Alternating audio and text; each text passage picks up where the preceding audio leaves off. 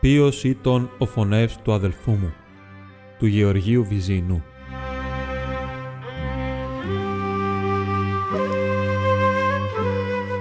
Σήμερα πια θα φάγω μια βούκα ψωμί να πάγει στην καρδιά μου. Είπε η μήτυρ μου καθεζωμένη μεταξύ εμού και του αδελφού μου, παρατηλητήν τράπεζαν, είναι ο υπηρέτης είχε παραθέσει στο δωμάτιόν μας. Πρώτα κάμε το και ύστερα πέτω μητέρα. Απήντησε πειραχτικό ο αδελφός μου, διότι απότινο Πολάκης με νίκουε την καλήν ταύτην πρόθεση, ποτέ όμως δεν την έβλεπε πραγματουμένη.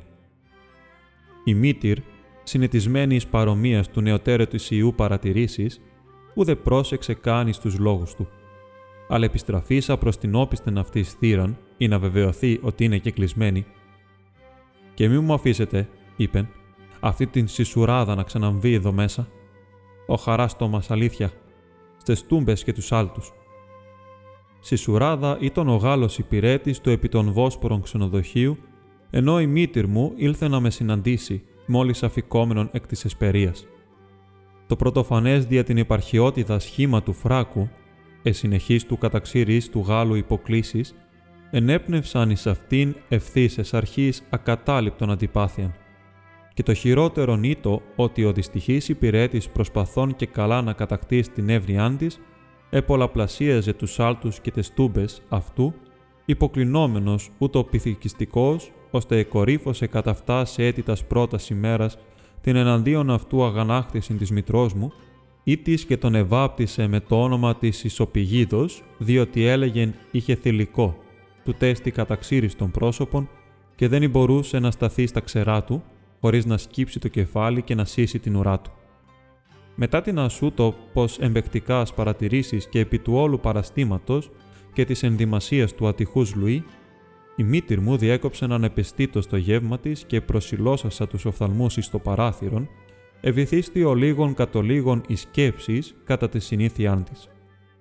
Ο Βόσπορος εκκυλίετο χαριέντος υπό τα βλέμματά μας. Πολυάριθμα ισχνοτενία κάτι αδιέσχιζον τα κιανά του νερά, κατά αντιθέτους διευθύνσεις, ο χελιδόνες πετώσε με τα παραμίλου ταχύτητος.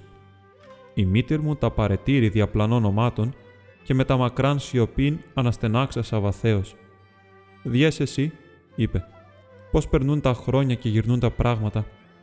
Δεν θα γυρίσει το παιδί μου, έλεγα, δεν θα προφθάσει να έλθει πίσω και θα ποθάνω και θα μείνουν τα μάτια μου ανοιχτά από τη λακτάρα που έχουν να τον διούνε. Όλη μερίτσα παραφύλαγα τους δρόμους και ρωτούσα τους διαβάτας. Και όταν ευράδιαζε, άφηνα ανοιχτή την θύρα έως τα μεσάνυχτα. Μη σφαλείς, Μιχαήλε, μπορεί να έλθει ακόμη. Και δεν θέλω να έλθει το παιδί μου και να βρει κλειστή την θύρα μου. Θάνει που είναι τόσα χρόνια έρημο και ξένο. Α μην έρθει και στο χωριό του να του φανεί πως δεν έχει κανέναν στον κόσμο που να φυλάγει τον ερχομό του. Σαν επλάγιαζα, σε βλέπα στον ύπνο μου και με φαίνεται πως άκουα τη φωνή σου και σηκωνόμουν και άνοιγα την θύρα. Ήλθες, παιδί μου. Ήταν ο αγέρας που σβιτζίνιζε στον δρόμο. Κι έτσι ξημέρωνε και έτσι βράδιαζε. Οκτώ χρονάκια πέρασαν. Ψωμί δεν επήγε στην καρδιά μου. Γιατί δεν θα προφθάσει να έλθει το παιδί μου, έλεγα, και θα πεθάνω και θα μείνουν τα μάτια μου ανοιχτά. Και διέσαι εσύ, τώρα που σε έχω κοντά μου, τώρα που σε θωρώ, μου φαίνεται σαν να ήταν χτες που διάβηκες και σήμερα που ήλθες. Και οι πίκρες που ήπια παιδί μου και οι τρομάρες που ετράβηξα είναι σαν να μην ήταν ποτέ. Εδώ έκοψε μηχανικός ο λίγων άρτων, όσοι αν ήθελε να εξακολουθήσει το φαγητόν της. Αλλά πριν τον θέσει εις το στόμα, η τένισε πάλιν, δια του παραθύρου.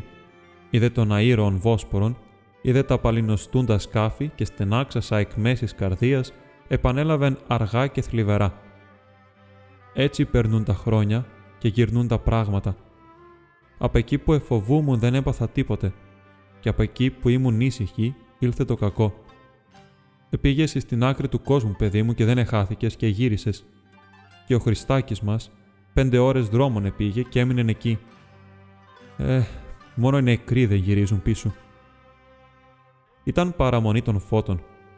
Ξέβρι πως είναι η καρδία μου σε τέτοιες επίσημες ημέρες ενθυμήθηκα τον μακαρίτη τον πατέρα σου και ενθυμήθηκα πως μια τέτοια παραμονή, σαν είδες του κόσμου τα παιδιά που κρατούσαν τεσουρβιέ και σούρβιζαν τους ανθρώπους μες στον δρόμο, πήρες και εσύ μια σκούπα και άρχισες να χτυπάς τον πατέρα σου πας στη ράχη και να τον σουρβίζεις, Σούρβα σούρβα γερό κορμί γερό σταυρί, όλο γιά και δύναμη και του χρόνου γερή. Έτσι μικρό που ήσουνε, ήξευρε τα λόγια. Και το χάρηκε ο μακαρίτη και σε πήρε στην αγκαλιά του και σε φίλησε. Έχε την ευχή μου και να μου τρανέψεις. Και σε έδωκε μια πεντάρα και με κούνησε με το δάχτυλο και με είπε «Αυτό το παιδί γυναίκα θα γίνει». Πού το ήξευρε πως ύστερα από τρεις μήνες θα ένα σάφιν ορφανό; Και πού το ήξευρε πως οι παραμονές των φώτων θα ενάρχονταν και θα περνούσαν; Και εσύ θα κακοπάθιαζες στην ξενιτιά και εγώ θα ενάκλεγα μονάχη. Έτσι και εκείνη την παραμονή. Ο Μιχαήλος που με ήξευρεν επήγε από νωρίς στο βουνό και έφερε μια σουρβιά. Ένα μεγάλο κλονί γεμάτο σφιχτά και πράσινα μάτια. Με αυτά τα σούρβα μάνα τα διούμε να απόψε την τύχη μας. Σαν ήρθε ο Χριστάκης στο σπίτι, εκαθίσαμε στο παραγόνι και χωρίσαμε τη φωτιά σε δυο μεριές, και άρχισε ο Μιχαήλος να βάζει τα σούρβα στη μέση, πας στη καυτερή την πλάκα, για να διούμε την τύχη μας. Πρώτα-πρώτα ονομάτισε εσένα, και κόψε σούρβο και το έβαλε. Και μόλις το έβαλεν, ευρόντιξε και πήδηξε και βγήκε από τη στιά. Έχει την ευχή μου, Μιχαήλο, του είπα. Απόψε έφρανε στην καρδία μου. Σαν είναι ο Γεωργής μας γερός, είμαστε όλοι καλά. Ύστερα ονομάτισε εμένα. Ε, κι εγώ πες καλά πήγα. Ύστερα ονομάτισε τον Χριστάκη. Και διές εσύ, το μάτι της σουρβιάς έμεινε πας στη πλάκα που το έβαλε, σιγανό και ακίνητο, ώστε που εμάβρισε και κάπνισε και έγειρε λίγο και εκάηκε. Χριστός και Παναγιά παιδάκι μου, του είπα. Δεν έβαλες καλό σούρβο. Και πήρα τη σουρβιά από το χέρι του και διάλεξα το πιο καλό το μάτι και άνοιξα καινούριο τόπο στη φωτιά και το έβαλα εκάπνισεν ο λίγο, εμάβρισεν, ετανίστη και έμεινε στον τόπο. Τότε γέλασε ο Χριστάκης δυνατά και πήρε ένα δαυλί και ανεκάτωσε τα κάρβουνα και είπε «Εγώ μητέρα είμαι βασταγερός άνθρωπος, το ξέρεις. Έτσι εύκολα εύκολα δεν πηδώ να φύγω μέσα από λίγη ζέστη σαν και λόγου σας. Αν θέλεις να ειδείς την τύχη μου, φέρε εδώ». Και πήρε το κλονί από το χέρι μου και το έβαλε μέσα στη φωτιά. Και επιρώθηκαν τα σούρβα και άρχισαν να βροντούν και να πηδούνε. Τώρα λέγει μου εσύ ότι θέλεις, σούρβα είναι σούρβα, το ξέρω. Και την τύχη την βλέπουν για τη συνήθεια, όχι για την αλήθεια, και αυτό σωστό. Μα όταν θυμηθώ τους κούφιους εκείνους κρότους και τις μακρινές του φεκές, που ύστερα από λίγες ημέρες άρχισαν να ακούγονται τριγύρω στα χωριά, μου ξεσηκώνεται η καρδιά μου και δεν μπορώ να ησυχάσω. Το πράγμα ήταν καθαρό και εξάστερο. Μα εμείς δεν το ψηφίσαμε. Μόνο το πήραμε ελαφριά και γελάσαμε. Εκεί πάνω στα γέλια άνοιξε η θύρα και εμβήκαινε ο χαραλάμπης του Μητάκου. Τον ξεύρει. Ήταν συνομήλικος του Χριστάκη και τον έμοιαζε πολύ στο ανάστημα και τις πλάτες. Όσον ήταν μικρός, ήρθε το συχνά στο σπίτι μας. Μα σαν μεγάλωσε και πήρε ένα άσχημο δρόμο, δεν μπορούσα να τον βλέπω μπροστά μου. Γιατί πολλές φορές έκαμνε το κακό και τον έπαιρναν για τον Χριστάκη. Τόσο πολύ τον έμοιαζε και σαν συντεχνίτες όπου ήταν φορούσαν και τα ίδια τα ρούχα. Γι' αυτό τον έβαλα μια ημέρα μπροστά. Από τότε δεν εξαναπάτησε στο κατόφλιο μας και εκείνη τη βραδιά ήλθε. Καλησπέρα, κυρά. Καλώς τα κάμνετε. Καλώς το λαμπί. Αν με φέρνεις κάνα γράμμα, κάτσε να σε κεράσω. Όχι, κυρά. Εγώ την παρέτησα πια την πόστα. Και ήρθα ίσα ίσα να ξαναπώ του Χριστάκη να μην αφήσει να την πάρει κανένας άλλος. Εκεί, σαν να μεταράχτηκε η καρδιά μου και γιατί λαμπή; Γιατί είναι καλή δουλειά η πόστα, κύρα, καλή δουλειά. Και αν είναι καλή δουλειά η πόστα, γιατί δεν την κρατείς του λόγου σου που την είχες σωστά τώρα; Θαρή του έδωκε κανείς μια μαχαιριά και άλλαξε η θωριά του και άρχισε να μασά τα λόγια του.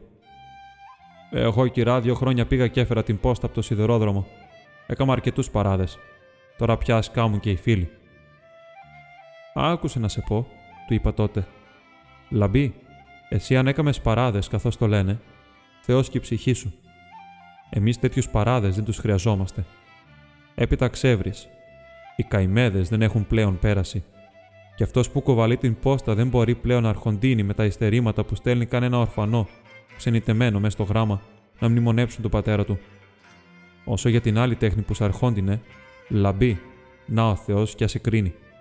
Εμένα το παιδί μου είναι χριστιανός και τίμιος άνθρωπος και ξεύρει να βγάλει το ψωμί του με τον ίδρο του προσώπου του. Έτσι του είπα, γιατί το ήξερα πως ήταν κλέφτης. Και εκεί που τα έλεγα, παιδί μου, τον έπιασε μια τρεμούλα και άσπρεσαν τα χείλια του, και αγρίεψε η ματιά του σαν σελινιασμένο. Ω Παναγία μου, τρεις φορές άνοιξε το στόμα του να συντύχει και τρεις φορές άκουσα τα δόντια του να κροτιούνται, παιδί μου, μα τη φωνή του δεν την άκουσα. Έτσι εστριβογύριζε το νεκρό του πρόσωπο και είδα την άπειρη του φρίκη και τη ματιά του τη τρομαγμένη, που ξέταξε κλεφτά τα κλεφτάτα τα ρούχα και το δεξί του χέρι ως ανάμεσα στα δάχτυλα. Ω σαν να ήταν χρησμένος κάτι και φοβούνταν μη το διούμε. Κι ύστερα από τον φρικτό αγώνα. Ω Παναγία μου, σαν κανείς που ψυχομαχά πνιγμένος παιδί μου. Μην τον ακούς τον κόσμο, κυρά. Εγώ είμαι καλός άνθρωπος, είπε.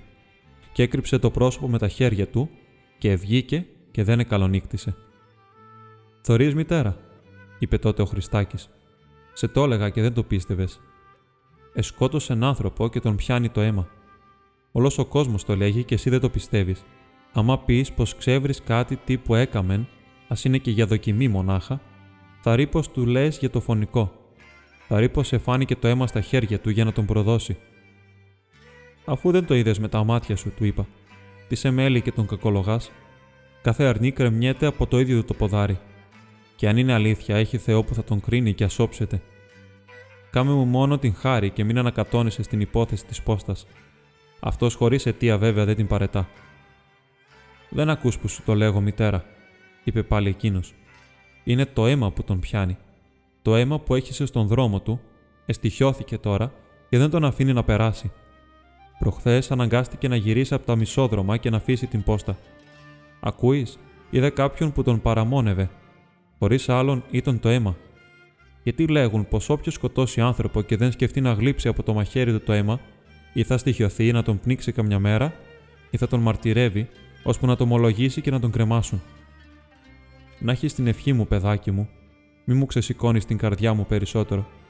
Και να έχεις την ευχή της Παναγίας, μην ανακατώνεις αυτά τα πράγματα, γιατί σε ακούει κανείς από την εξουσία και βρίσκει τον πελά σου. Άφησε και την πόστα και το ποστιέρι να κουρεύονται και βλέπε τη δουλειά σου, σαν νοικοκυροπέδι. Μα εκείνος ο μακαρίτης, τον ήξευρες πως ήτανε, δεν τον εχωρούσε ο τόπος να καθίσει. Τον έμαθα τέχνη και τον άνοιξε εργαστήρι, για να πιάσει τον τόπο του πατέρα του. Μα έλα που αγαπούσε να γερνά μέσα στους δρόμους. Απ' εδώ ως το λουλεβουργάζι, είπεν. Είναι πέντε ώρες δρόμο. Μια φορά κάθε δεκαπέντε θα πάγω και θα έλθω. Γιατί να αφήσω να ωφεληθεί άλλος; Όχι να έχεις την ευχή μου. Δεν σε αφήνω να πάρεις την πόστα. Υποσχέσου μου πως δεν την παίρνεις, γιατί θα με κάνει να χάσω την ησυχία μου. Ε, καλά, είπε τότε. Δεν την παίρνω. Άφησε να μείνεις κάνα δυο μήνες χωρίς γράμμα και να δει εσύ πώ θα το μετανιώσεις. Αυτό με έγκυξε εκεί που με πονούσε. Τα γράμματά σου δεν ήρχονταν τακτικά γιατί τα άνοιγαν στον δρόμο. Και δεν φτάνει που δεν άφηναν μέσα τίποτε, μόνο ύστερα εντρέπονται να τα φέρουν ανοιγμένα, και έτσι έμενα εγώ χωρίς ειδήσεις σου, και καθόμουν και έκλαια. Μόλα ταύτα δεν του είπα τίποτε. Τόσον καιρό υπόφερα, ας υπόφερα ακόμα. Όταν ήρθε η ημέρα της πόστας, τον βλέπω και εμβαίνει με τον σάκο του κονακιού στην αμασχάλη και μετά του φέκει στον ώμο του. Τώρα πια μητέρα, είπε, το κεραστικό δεν θα πηγαίνει σε ξένα χέρια. Αύριο που θα σε φέρω το γράμμα του Γεωργή, θα μου το δώσεις σε μένα. Ορίστε. Είχαν περάσει κοντά 12 μέρες από εκείνη τη βραδιά που του το είχα εμποδίσει. Όμως πάντοτε έτσι και τότε είχαν ξεχαστεί πλέον οι προφητείες της παραμονής των φώτων.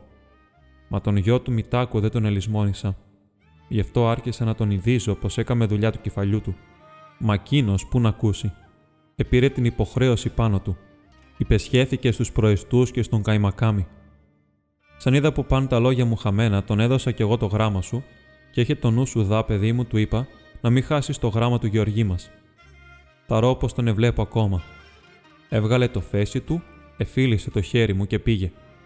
Ποιο το ήξερε να μην τον αφήσει. Την άλλη την ημέρα ήταν να έρθει ο καινούριος ο δεσπότης. Οι επίτροποι και οι προεστοί πήγαν από νωρίς στον σιδερόδρομο.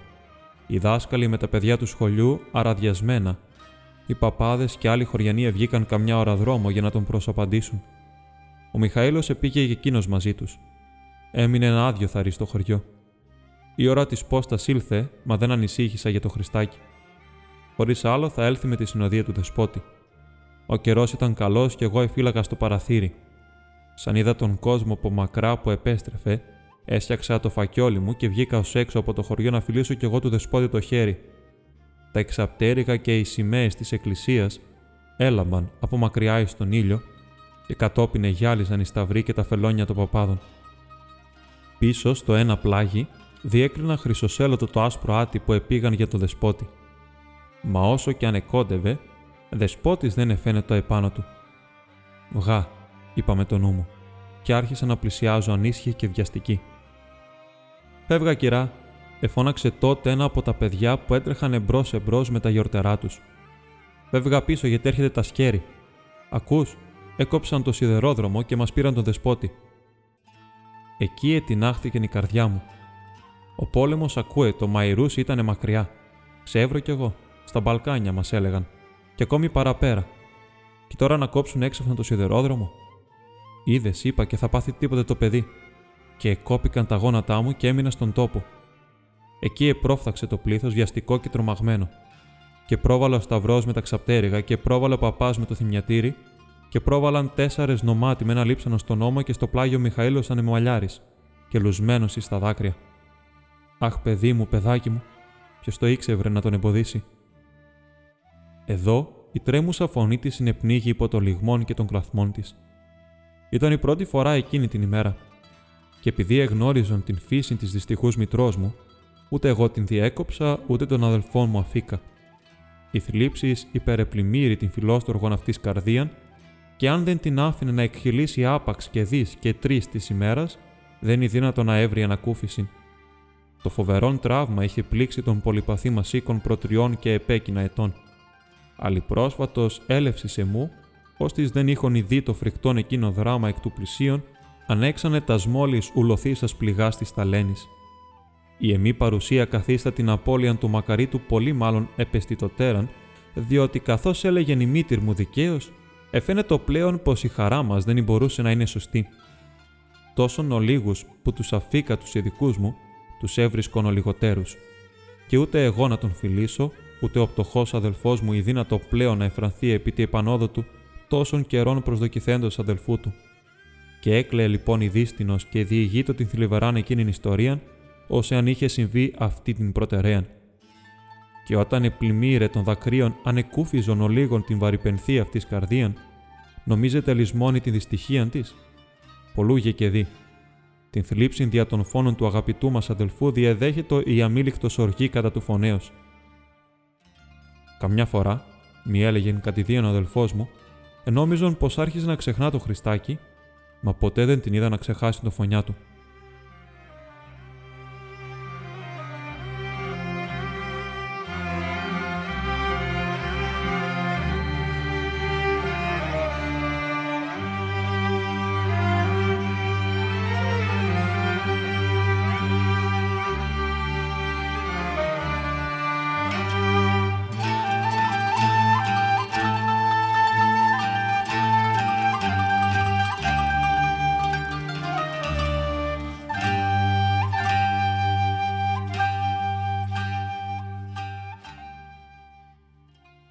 Καθόλων το μεταξύ διάστημα, ούτε δεσπότη ούτε καημακάμι αφή και νήσυχον, δια να έβρουν τον φωνέα του τέκνου της. Καταρχάς ενομίστε ότι εφωνεύτη, συντυχών εις την συμπλοκήν κατά την επί του σταθμού του Λελεβουργά έφοδον. Αλλά με το λίγον επιστώθη ότι τούτο δεν ήταν δυνατόν. Οι επελθόντες προς παραλαβήν του αρχιερέως έβρον των σταθμών τούτων ερημωμένων υπό των επιτοπίων αρχών προ δύο είδη ημερών εξού χρόνου πάσα συγκοινωνία μετά τις πρωτευούσει ή το διακεκομένη. Τους δε Ρώσους αμαχητή καταλαβώντας το χωρίον, αλλά μόλις περί τα μέσα της προηγηθήσεις εκείνης νυχτός.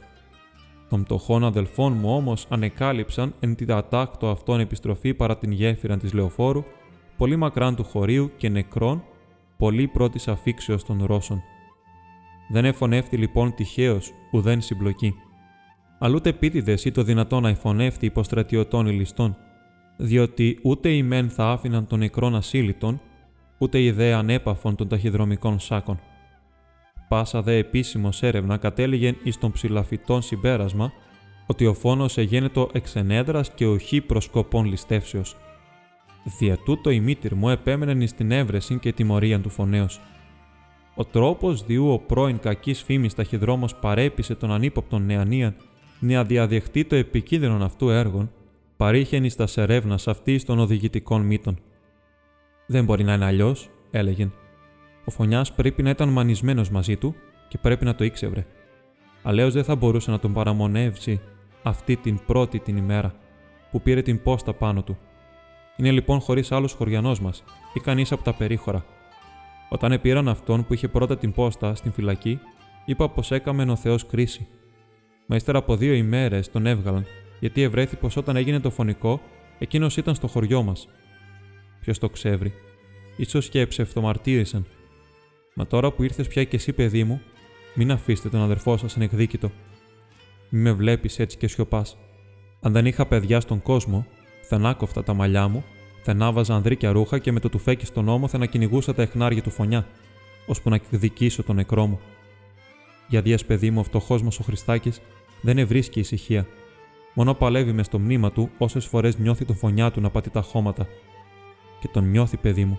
Στην άκρη του κόσμου να ευρίσκεται, εκείνος τον νιώθει, σαν να του πατούσε την καρδιά του. Γι' αυτό εκδίκηση. Πρέπει να γεννεί εκδίκηση. Ο μη γνωρίσα την αγαθοτά την ταύτην μητέρα πρών του θανάτου του ιού της, θα την εκλάβει ίσως ως γυναίκα τραχαίος και σκληρού χαρακτήρος. Αφού εγώ αυτός εδυσκολευόμην πλέον να ανέβρω εν αυτή την άπειρον εκείνη φιλανθρωπίαν, ή της την έκαμνε να φίδεται και να συμπονεί και αυτήν την άψυχον φύσιν, και ως εκ της οποίας δεν υπέφερε να είδη ουδέ μίαν όρνηθα σφαζομένη. Διότι ναι μεν εκδίκησιν λέγουσα εννοεί κυρίως δικαιοσύνη αλλά την δικαιοσύνη ταύτην δεν εννοεί άνευ προσωπικής αυτής ικανοποίησεως, προσμετρουμένη μόνον υπό τις απαθούς χειρός του νόμου. Να τον ειδώ κρεμασμένον, έλεγε, να τραβήξω το σκηνή του και ύστερα αποθάνω. Τόσον φρικαλαίω επιθυμητή εφαίνεται η εκδίκησης εις την φιλοστοργία της φυσικής και αμορφότου γυναικός. Τα ψυχρά της επιστήμης σκέματα διόν δοκίμαζον ενίοτε να καταπραίνω τα σορμά τη θερμής αυτής καρδίας, εξυτμίζω το πριν φθάσωση των σκοπών αυτών, ως μικρές σταγόνε ύδατος, όταν πίπτω είναι επισφοδρός φλεγωμένης καμίνου. Ούτω και κατ' εκείνην την ημέρα, όταν με τα μακράν διδαχήν περί της θέσεως των ατόμων απέναντι της δημοσίου δικαιοσύνης, τι υπεσχέθην ότι θα κινήσω πάντα λίθον προσέβρεσιν και τιμωρίαν του κακούργου. Ναι, είπε μετατινός αγρίας εντρυφήσεως, να τον ειδώ κρεμασμένο να τραβήξω το σκηνή του και ύστερα να πεθάνω. Αλέφνης εκρούς στη θύρα και με τα προφανούς δυσαρεσκίας είδε την καταξύριστον μορφήν του υπηρέτου ευσεβάστος παρακύπτουσαν όπιστεν του θυροφύλου. «Τι τρέχει, Λουί» τον ρώτησα εισερχόμενον. «Μία Τούρκισσα», απήντησε υποκλεινόμενος πρώτη συνοφριωμένης μητρός μου, «Μία Τούρκισσα προς επίσκεψη». «Προς επίσκεψη ημών» δεν είναι δυνατόν. Θα έχεις λάθος, Λουί, πήγαινε. Δεν γνωρίζομαι καμίαν Τούρκισαν. Αλλά ενώ τον απέπεμπον ούτω, χάρη της μητρός μου οικούστη ταραχή εν το διαδρόμο και φωναίω εριζόντων. Ο Λουίς υπεκλήθη εκ νέου όσων ίον τεβαθέως, όπως με πείσει ότι εμεί είμαι θα ζητούμενοι. Αλέφνης η θύρα ανοίγει με τα φοβερού πατάγου, οθήσα αυτό να πέσει κατά κέφαλα, ενώ μία γραία, σχεδόν απερικάλυπτος Οθωμανής, ερείπτετο εις τους πόδας της μητρός μου μεταλλιγμών και δακρύων. Φαίνεται ότι έξω υπηρέται την εκόλιον την είσοδον και εκ της απελπισίας αυτής εβίασε την θύραν. Ο ευρώντιτο Λουίς επρόφθασε να συνέλθει και εκδιώξει διαλακτισμών των δηλώς ακολουθούντα αυτήν υψηλότατων λευκοσάρικων σοφτάν, αλλά αδελφός μου παρεμβάς ως τον είδεν, επέπληξε τον υπηρέτη και εισήγαγε με τα μεγάλης χαράς των ισχνών και λευκόχλωμων εκείνων Τούρκων, ως εάν ήτο ο οικειότατος αυτό φίλο. Είναι ο Κιαμίλης μας, είπε επιδεικτικό προς εμέ, και αυτή θα είναι η μητέρα του. Η μήτυρ μου, μόλις και με τα βία απαλλαγήσα των περιπτυγμών της Οθωμανίδος, ητένισαν υψηλά προς την συμπαθητική του σοφτά μορφή με τα παραδόξους στοργή και. Εσύ είσαι Κιαμίλη, παιδί μου, τον ρώτησε. Και πώς είσαι, καλά, καλά. Δεν σε γνώρισα με αυτή τη φορεσιά σου. Ο Τούρκος έκυψε με τα δακρύων στου οφθαλμούς και λαβών εφίλησε την άκρα του φορέματός της. Ο Θεός πολλά καλά να σε δίνει, Βαλιντέ, είπε. Μέρα νύχτα παρακαλώ να κόβει από τα χρόνια μου να βάζεις τα δικά σου. Η μήτρη μου εφαίνεται υπερβολικά ευχαριστημένη. Ο Μιχαήλος επήγε να τα χάσει από την χαρά του, απευθύνων μυρίας ερωτήσεις και περιποίησει πότε εις τον ισχνοτενή εκείνων πρασινορασοφόρων και πότε στην μητέρα του. Μόνο εγώ και ο Λουίς ιστάμεθα άφωνοι και ενεοί. Επιτέλους λαβών των αδελφών μου κατά μέρος. Έλα, άφησε τα γελία σου, λέγω.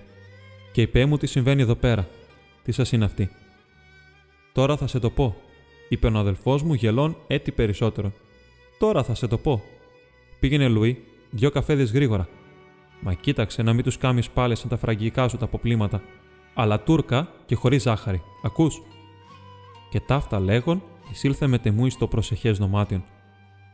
Αυτός είναι ένας Τούρκος που τον εγιάτρευε η μητέρα 7 μήνες στο σπίτι μας και αυτή είναι η μάνα του που ήλθε τώρα να της πει τον σπολάτη. Είπε ο αδελφός μου γελάσο προς μεγάλη μου έκπληξη. Ένας Τούρκος που τον εγιάτρευε η μητέρα 7 μήνας. Και από πότε έγινε η μητέρα νοσοκόμας των Τούρκων, η ρώτησα εγώ συνοφριωμένος εξ αγανακτήσεως. Πρέπει να σημειώσω ότι ο Μιχαήλος εσυνήθιζε να αστείζεται επί των αδυναμιών της μητρός τόσο μάλλον ασμένος, όσο μάλλον αγωγίστος και προθύμως τα σε πλήρωνε εκ του ιδίου του Βαλαντίου. Τίποτε δεν τον ευχαρίστη τόσο, όσο να μιμείται την μητέρα μας, δρόσαν υπό την επίρρεια αδυναμίας την της οποίας τα στοιχεία παρεμόρφου επί το κομικότερον, κατά τρόπον όλος ίδιον αυτό. Η ανοχή της καλής μητρός ή της Αιγέλα και αυτή, ο Σάκης των Ίκουεν, ερίζωσεν εν αυτό έτι μάλλον την κακή ταύτην συνήθειαν. Δια τούτο, όταν με είδεν αγανακτούντα επί το ακούσματι. Άκουσε να σε πω, μη είπεν. Αν εννοείς να τα έχεις έτσι κατεβασμένα, δεν σε λέγω τίποτα. Θα μου χαλάσεις την ιστορία. Κάλιο να την αφήσουμε μία άλλη ημέρα για να γελάσεις κι εσύ με την καρδιά σου. Να γελάσει και η μητέρα κομμάτι, που τόσες ημέρες δεν αγέλασαν ακόμη με τα σωστά της η καημένη. Έλα, το είπαν τότε. Η μητέρα φαίνεται πολύ ευχαριστημένη από την επίσκεψη και είναι όλος διόλου ενασχολημένη με τους Τούρκους της, που δεν μπορώ να χωνέψω. Ώσπου να πιούν το καφέ τους και να μας ξεφορτωθούν, είπε μου την ιστορία. Άκουσε λοιπόν, μη είπεν. Ήξεύρει πόσον η μητέρα ανησυχούσε όταν έλειπες. Και δεν φτάνει που ανησυχούσε εκείνη, μόνο δεν άφηνε και τον κόσμο στην ησυχία του. Ποιος περνά να τον σταματήσει μέσα στον δρόμο, ποιος έφτασε από πουθενά να πάει να τον ρωτήσει, μη σε είδαν, μη σε άκουσαν. Την ξεύρει. Ένα πρωί-πρωί ετριγούσα με τα πεπόνια στο χωράφι. Έξαφνα βλέπει ένα διαβάτη που περνούσε. Δεν τον αφήνει να πάγει στη δουλειά του, μόνο τρέχει στη φράχτη. Ωρα καλήθηκε. Πολλά τα έτη, κυρά. Από την Ευρώπη έρχεσαι. Όχι, κυρά, από το χωριό μου. Και πού είναι αυτή η Ευρώπη; Να, ξεύρω κι εγώ. Αυτού που είναι το παιδί μου. Δεν άκουσες να λένε τίποτα για το παιδί μου; Όχι, κυρά. Και πώς το λένε το παιδί σου; Αν ξέρω κι εγώ μαθέ. Ο νουνό του τον βάφτισε Γεωργή. Και πατέρας του ήταν ο Μιχαλιός, ο πραγματευτής, ο άνδρας μου. Μα εκείνο, ακούς, επρόκοψε και πήρε ένα όνομα από τα περιγραμμά του. Και τώρα, σαν το γράφουνε μέσα στις εφημερίδες, δεν ήξερα κι εγώ η ίδια το παιδί μου είναι μαθές που του λένε ή κανένα φράγκος. Την ιστορία, Μιχαήλ, την ιστορία του Τούρκου. Διέκοψα εγώ ανυπομόνο. Στάσου δα, είπε εκείνος. Η ιστορία ήλθε ύστερα από την κουβέντα Ύστερα από την κουβέντα βλέπεις την μητέρα και κόφτει το πιο καλό, το πιο μεγάλο πεπόνι. Αν δεν παίρνεις κανένα πορικό από τον κήπο Μαστιέ. Ευχαριστώ, κυρά, δεν έχω τόπο να το βάλω. Δεν πειράζει, θιέ, το καθαρίζω και το τρώγεις. Ε, ευχαριστώ, κυρά, με κρατεί κυλόπονο. Έλα να χαρείς, κάμε μου τη χάρη. Για διέ, έχω παιδί στην ξενιτιά, έχω καρδιά καμένη. Και αφού δεν μπορώ να το στείλω στο παιδί μου, φάτο καν του λόγου σου που είσαι ξένος ίσως το βρήκε εκείνο από κανέναν άλλον. Ο άνθρωπος έχασε την υπομονή του. Τζάνουν καλά χριστιανίγια, μας αν έχει παιδί στην ξενιτιά, τις σε φταίγω εγώ να βάλω έτσι θεονίστικος όλη αυτή τη χολέρα μέσα στο μάχη μου. Μη θα πως σε βαρέθηκα τη ζωή μου. Εγώ έχω γυναίκα που με καρτερά και έχω παιδιά να θρέψω. Μα αν θέλεις και καλά να χρησιμοποιήσεις το πεπόνι σου, στείλε το του Γερομούρτου το χάνει. Εκεί κοντά ένας ξένος παλεύει με το θάνατο θερμασμένος εδώ και τρεις εβδομάδες. Άμα γευτεί αυτή τη χολέρα, πίστεψέ με θα γλιτώσει και αυτός από τη θέρμη και η θέρμη από αυτόν. Τέλος πάντων, του είπα. Ετελείωσαν τα επεισόδια. Άρχισε πλέον την ιστορία. Στάσου δα, απήντησε εκείνος πειραχτικός. Μήπως είμαι θα στην Ευρώπη που πουλούν το κρέας δίχως κόκαλα; Σε λέγω την ιστορία καθώς εγίνηκεν. Αν δεν σ' αρέσει, άφησε την κατά μέρος. Πάμε να διούμε τη χανούμισα. Σε ήθελα να είσαι από πουθενά, εξοκολούθησε έπειτα, να ειδείς την μητέρα όταν το άκουσε. Χριστός και Παναγιά, παιδάκι μου. Και έπεσε το πεπόνι από τα χέρια της και έγινε σαν πίτα. Και έστιαξε το φακιόλι στο κεφάλι της και πήρε τον δρόμο, δηλαδή τα σπαρμένα και τα άσπρα χωράφια κατευθείαν για να φτάσει όσο το δυνατόν γρηγορότερα. Εγώ που την ήξευρα την αφήκα να πάγει. Μας άνε προχώρησε καμπόσο και είδε που δεν το εκούνησα, εγύρισε πίσω θυμωμένη και. Τι χάσκε από αυτού, μωρέ, πολλακαμένε, εφώναξε. Ε, πλάγεις να το πω για να σαλέψεις; Αν σε βαστάω, μην την ακολουθείς. Θα ήταν καλή να με φακιολίσει με καμιά βολάκα. Αφήκα λοιπόν τη δουλειά μου και έπεσα κατά πόδι της. Πού να τη φτάσεις. Βρε αγκάθια, βρε χανδάκια, βρε φράχτες, δεν έβλεπε τίποτε. Τίποτα άλλο παρά του γερομούρδου τον σκεπό που εκοκίνιζε μακριά μες στο σπερμένα. Σαν έφτασε κοντά, άρχισαν τα γόνατά της να τρέμουν και κάθεσε σε μια πέτρα. Χριστός και Παναγιά, παιδάκι μου, και πώς δεν μου το είπες πως ήταν ένας άρρωστος εδώ πέρα; Απ' τι να σε πως, μήπω είσαι γιατρός για να τον Γιάννη. Εκείνο ως και ο Παπαδήμος που τ' άκουσε δεν πήγε να τον δει. Γιατί είναι λέγει Τούρκος, και οι Τούρκοι δεν πληρώνουν για ευχέλιο. Τούρκος είπες, εφώναξε τότε, και ήλθεν ο λίγος στη θωριά της. Σαν είναι Τούρκος, δόξα ο Θεός. Είχα μια φοβέρα μήπως ήταν το Γεωργί μας. Κρίμα που δεν σου το είπα πρωτήτερα, μητέρα, να μην χαλάσεις του κόσμου τα χωράφια και να κάνει τα πόδια μου κόσκινο μες στα αγκάθια. Από τη βία σου, με έκαμες να πάρω τον δρόμο αξιπόλυτος. Μα εκείνη στο μεταξύ ξανακίνησε προς του μούρτου το χάνι. Εκεί που έπεσα πάλι κατά πόδι της και πήγα να πηδήξω ένα χανδάκι, ακούω κάποιον και βογκά. Τρέφω και θωρώ. Ένας τούρκαρος χαμέ, με κίτρινο πρόσωπο, με κόκκινα μάτια.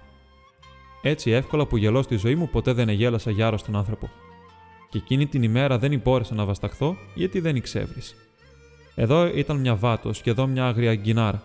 Και ο Τούρκος που παράδερνε παραλαλώντας στη μέση, εγύριζε στην βάτο και της έκαμνε τεμενάδες και την γλυκομιλούσε και της έκαμνε εργολαβία.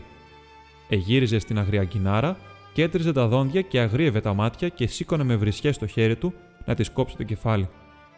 Τα μεγάλα του λόγια από τη μια και η αδυναμία του από την άλλη ήταν να σκάσεις από τα γέλια.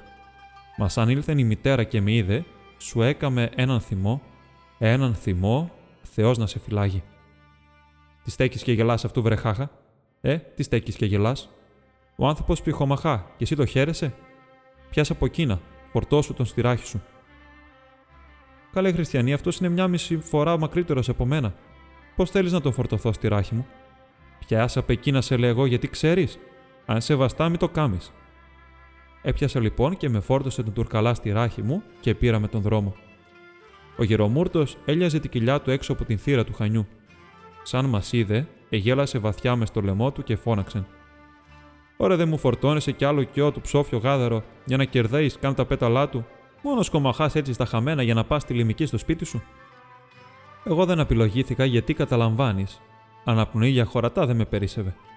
Μα η μητέρα την ξέβρι στη μητέρα. Του εδιάβασε τον εξάψελμο για την απονιά του.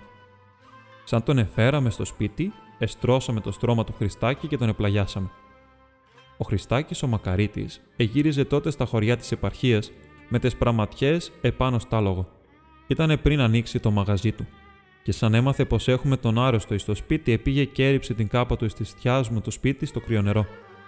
Η μητέρα τον εμάλωνε πάντοτε για τι ακαταστασίες του, και εκείνος ο μακαρίτης, αφορμήνε γύρευε για να ξωμένη, να ζει του κεφαλιού του. Εφτά μήνες είχαμε τον άρρωστο στο σπίτι. Εφτά μήνες δεν επάτησε το κατόφλιο μας. Ώσπου αναγκάστηκε η μητέρα να το στείλει μαζί μου στην πόλη πριν γιατρευτεί όλος διόλου. Και πώς είχε ξεπέσει στο χωριό μας, η ρώτησα εγώ και πώς συνέβη να αρρωστήσει. Μμ, είπε ο αδελφός μου ξύον την κεφαλή του. Αυτό κι εγώ μόνον άκρες μέσα το γνωρίζω. Μήπως μάφη και μαθέσει η μητέρα να τον ερωτήσω καθώς ήθελα. Άνθρωποι είμαι, θα έλεγε. Και οι αρρώστιες είναι για τους ανθρώπους. Αλλήμονο όποιον δεν έχει ποιος να τον κοιτάξει. Και ποιος εξεύρει αν αυτήν την ώρα και το γεωργί μας δεν είναι άρρωστο στη ξενιτιά, χωρίς κανένα ειδικό στο πλάγι του. Μη κάθεσαι λοιπόν και μου ξυλορωτάς τον άνθρωπο Μόνο Γιάννε τον πρώτα. Ο Κιαμίλης είναι καλός. Πολύ καλός ο καημένος, εξεκολούθησε ο αδελφός μου, και πολλές φορές άνοιξε μονάχος του να με πει το πώς αρρώστησε. Μα όσες φορές το εδοκίμαζε, τότε τον εξανάπιαναν οι θέρμοι. Εδώ μας διέκρυψαν η σελθούσα η μήτρη μου μετά των ξένων της. Η κοντή και πώς εύσωμος Οθωμανή είχε τακτοποιημένο το λευκότατο ναυτί για σμάκιον και συνεκράτη επί το κοσμιότερον των μαύρων και μακρών αυτής Φερεντζέν, υπό το ποδόγυρον του οποίου μόλις έβλεπε στα μυτωτά και κίτρινα παπούτσια της. Αλλά βαθύαν εντύπωση μη ενεποίησε τώρα η οχρά και μελαγχολική του κι λόψη, τα χαρακτηριστικά της οποίας μη εφάνισαν τόσον ήμερα, τόσον ιδέα, ώστε κέρδισεν ούτως υπήν εξεφόδου τη συμπάθειά μου. Τούτο δεν διέφυγε την προσοχή της μητρός ή της εγνώριζε την προς τους Τούρκους αντιπάθειά μου. Δι' αυτό ατενίσασα αφιλοστόργο προς αυτόν ενώ μη τον παρουσίαζεν. Ο Αρίσκος ο Κιαμίλη, είπεν. Είναι πολύ, πολύ καλό παιδί. Τρώγει και κόλληβα, πίνει και αγίασμα. Φυλάκι του παπά το χέρι. Τι να κάνει, όλα για να γιάνει. Οι οφθαλμοί της μητρός μου επληρώθησαν δακρύων. Μόλις δε τη απέτεινα δύο-τρεις λέξεις στην γλώσσα των και ήρχισαν να με πληρώσουν ευχών και ευλογιών, επένων και εγκοσμίων με τα γνωστάς σε εκείνας υπερβολάς της τουρκικής εθιμοτυπίας. Αλλημήτυρ μου διακόψασα των χήμαρων της ρητορικής αυτών αποτόμω. Τώρα καθίστε, είπε, να δούμε τι θα κάνουμε. Η Χανούμησα παιδί μου έχει ένα γιο, το Ζαπτιέ, που είναι από τους πρώτους ανακριτάδες. Της είπα τη συμφορά που μας εγίνηκε. Θα τον βάλει να μας έβρει τον φωνιά. Η καημένη. Δεν ήξευρει τι καλή που είναι. Τι κρίμα που δεν το ήξευρα να έρθω πρωτήτερα στην πόλη. Ώστα τώρα θα τον είχα τρεις φορές κρεμασμένο και θα ήμουν από αυτή τη μεριά τουλάχιστον ήσυχη. Η Τούρκισσα ενόησε εν ολίγων περί τίνος πρόκειτο. Ναι, είπε. Και ο ιό μου Εφέντης, και ο δούλο σα ο Κιαμίλης, και εγώ η σκλάβα σας. Ω τους Σουλτάνου το κατόφλιο θα να πάμε, μα την υπόθεση σας χαμέ δεν θα την αφήσουμε. Χωρίς άλλο την είχαν ως τα τώρα μιντέραλτη, και δι' αυτό δεν επιάστηκε ο φωνιάς. Ο γιος μου Εφέντης είναι ανακριτής στο Ζαπτιέ. Τη γη να σχίσει να έβει ο κακούργος, πάλι θα τον έβρει. Και τίποτε, εξοκολούθησε ο Κιαμίλη με τη συμπαθητική φωνή του. Ούτε λεπτό έξοδα. Ο Εφέντης, ο αδελφός μου, με μια κονδυλιά το διορθώνει. Και αν θέλει ο Θεός, πάγω κι εγώ στην επαρχία για την ανάκριση. Όταν σκοτώθηκε το παιδί της βαλιδές μου, είναι σαν να σκοτώθηκε ο Αφέντης, ο αδελφός μου. Πρέπει να γεννεί εκδίκηση. Απερίγραπτον ευχαρίστηση ενεπεί ο ζήλος αμφωτέρων όχι μόνο εις την μητέρα, αλλά και εις τον αδελφόν μου και εις εμέ αυτόν, ώστε εσκεπτόμην τώρα ότι και η προς αλλοθρίσκους γενομένη ευεργεσία δεν απολέστη επί Ματέο.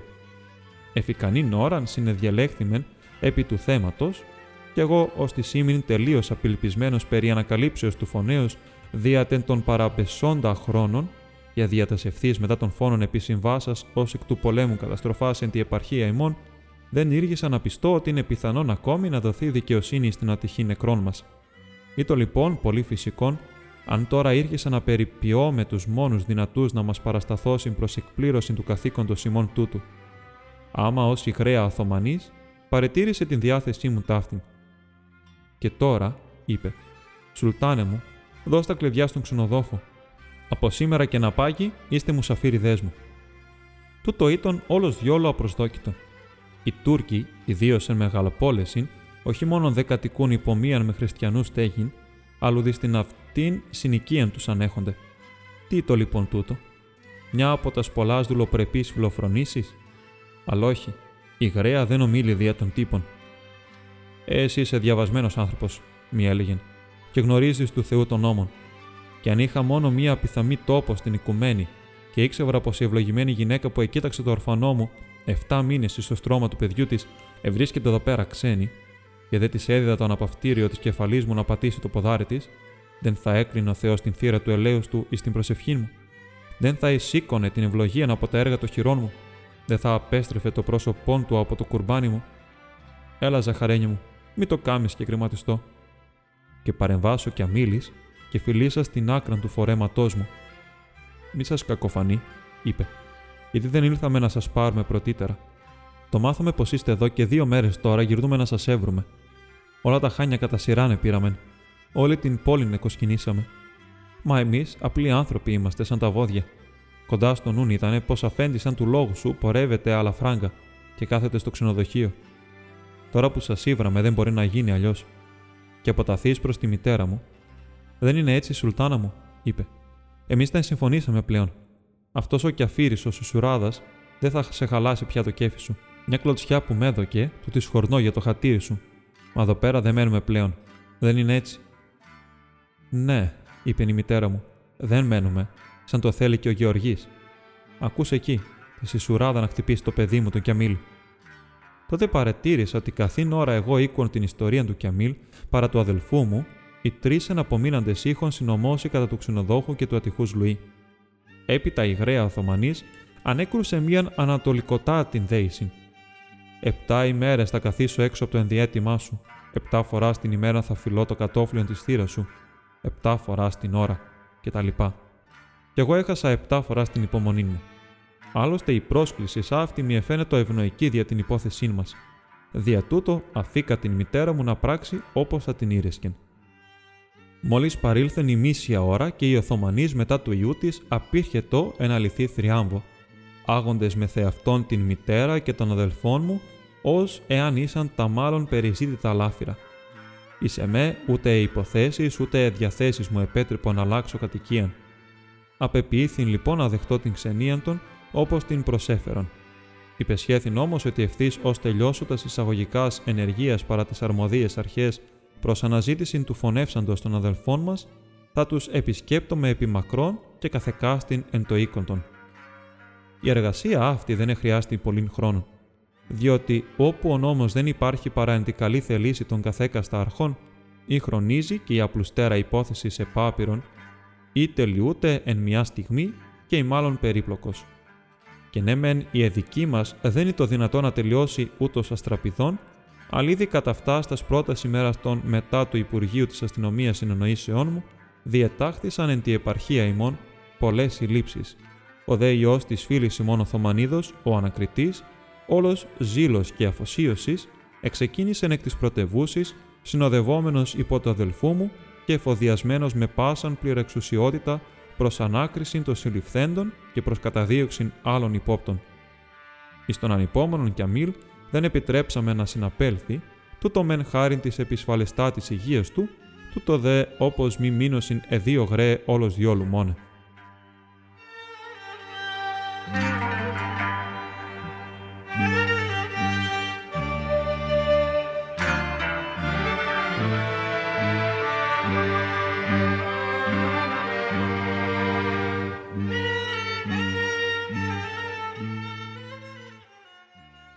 Τώρα πια που εβάλαμε το νερό στα βλάκι, μας έλεγε μετά την άση μέρα η μήτυρ μου, Έρχουδα, παιδί μου, να περνάς τη μέρα μαζί μας.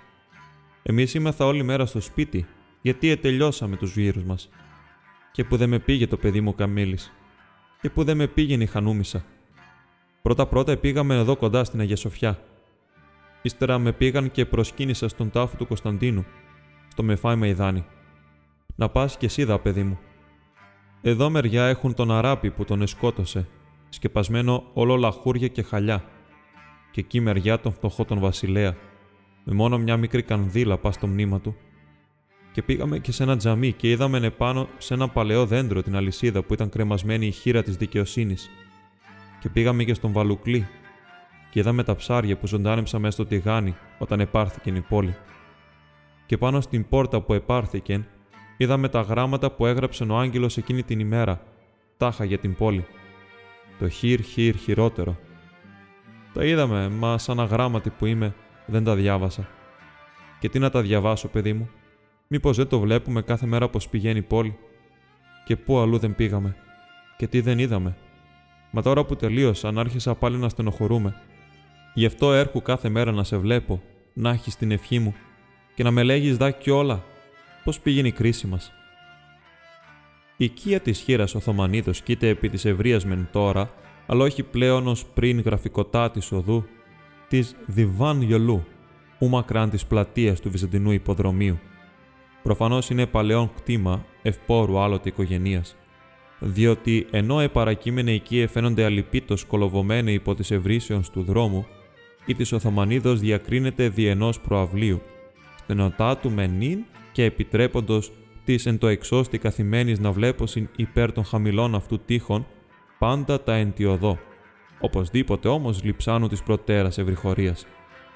Όπισθεν αυτής έχει ωραίων κυπίσκων με υψηλωτάτου κισοσκεπείς τείχου και με μικρών περίπτερων εις την μίαν πλευράν.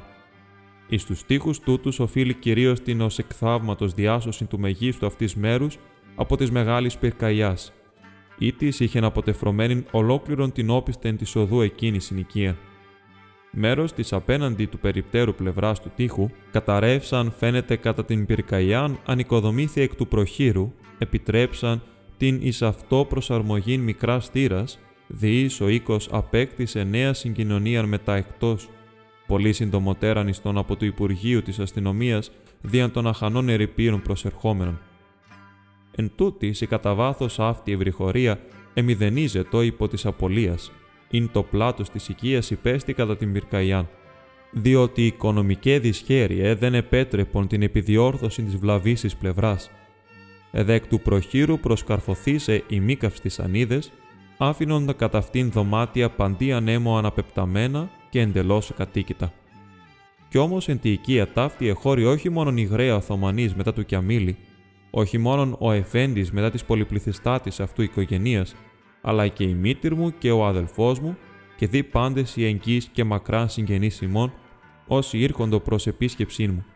Διότι ο πιστός Κιαμίλη ευθύσω εμμυρίζεται ότι να τον ιχνηλάτη μέχρι σώτου, ανεβρώνει την κατοικία, μετέφερε τα πράγματά του στον οίκον της μητρός αυτού, έστω και δια της βίας.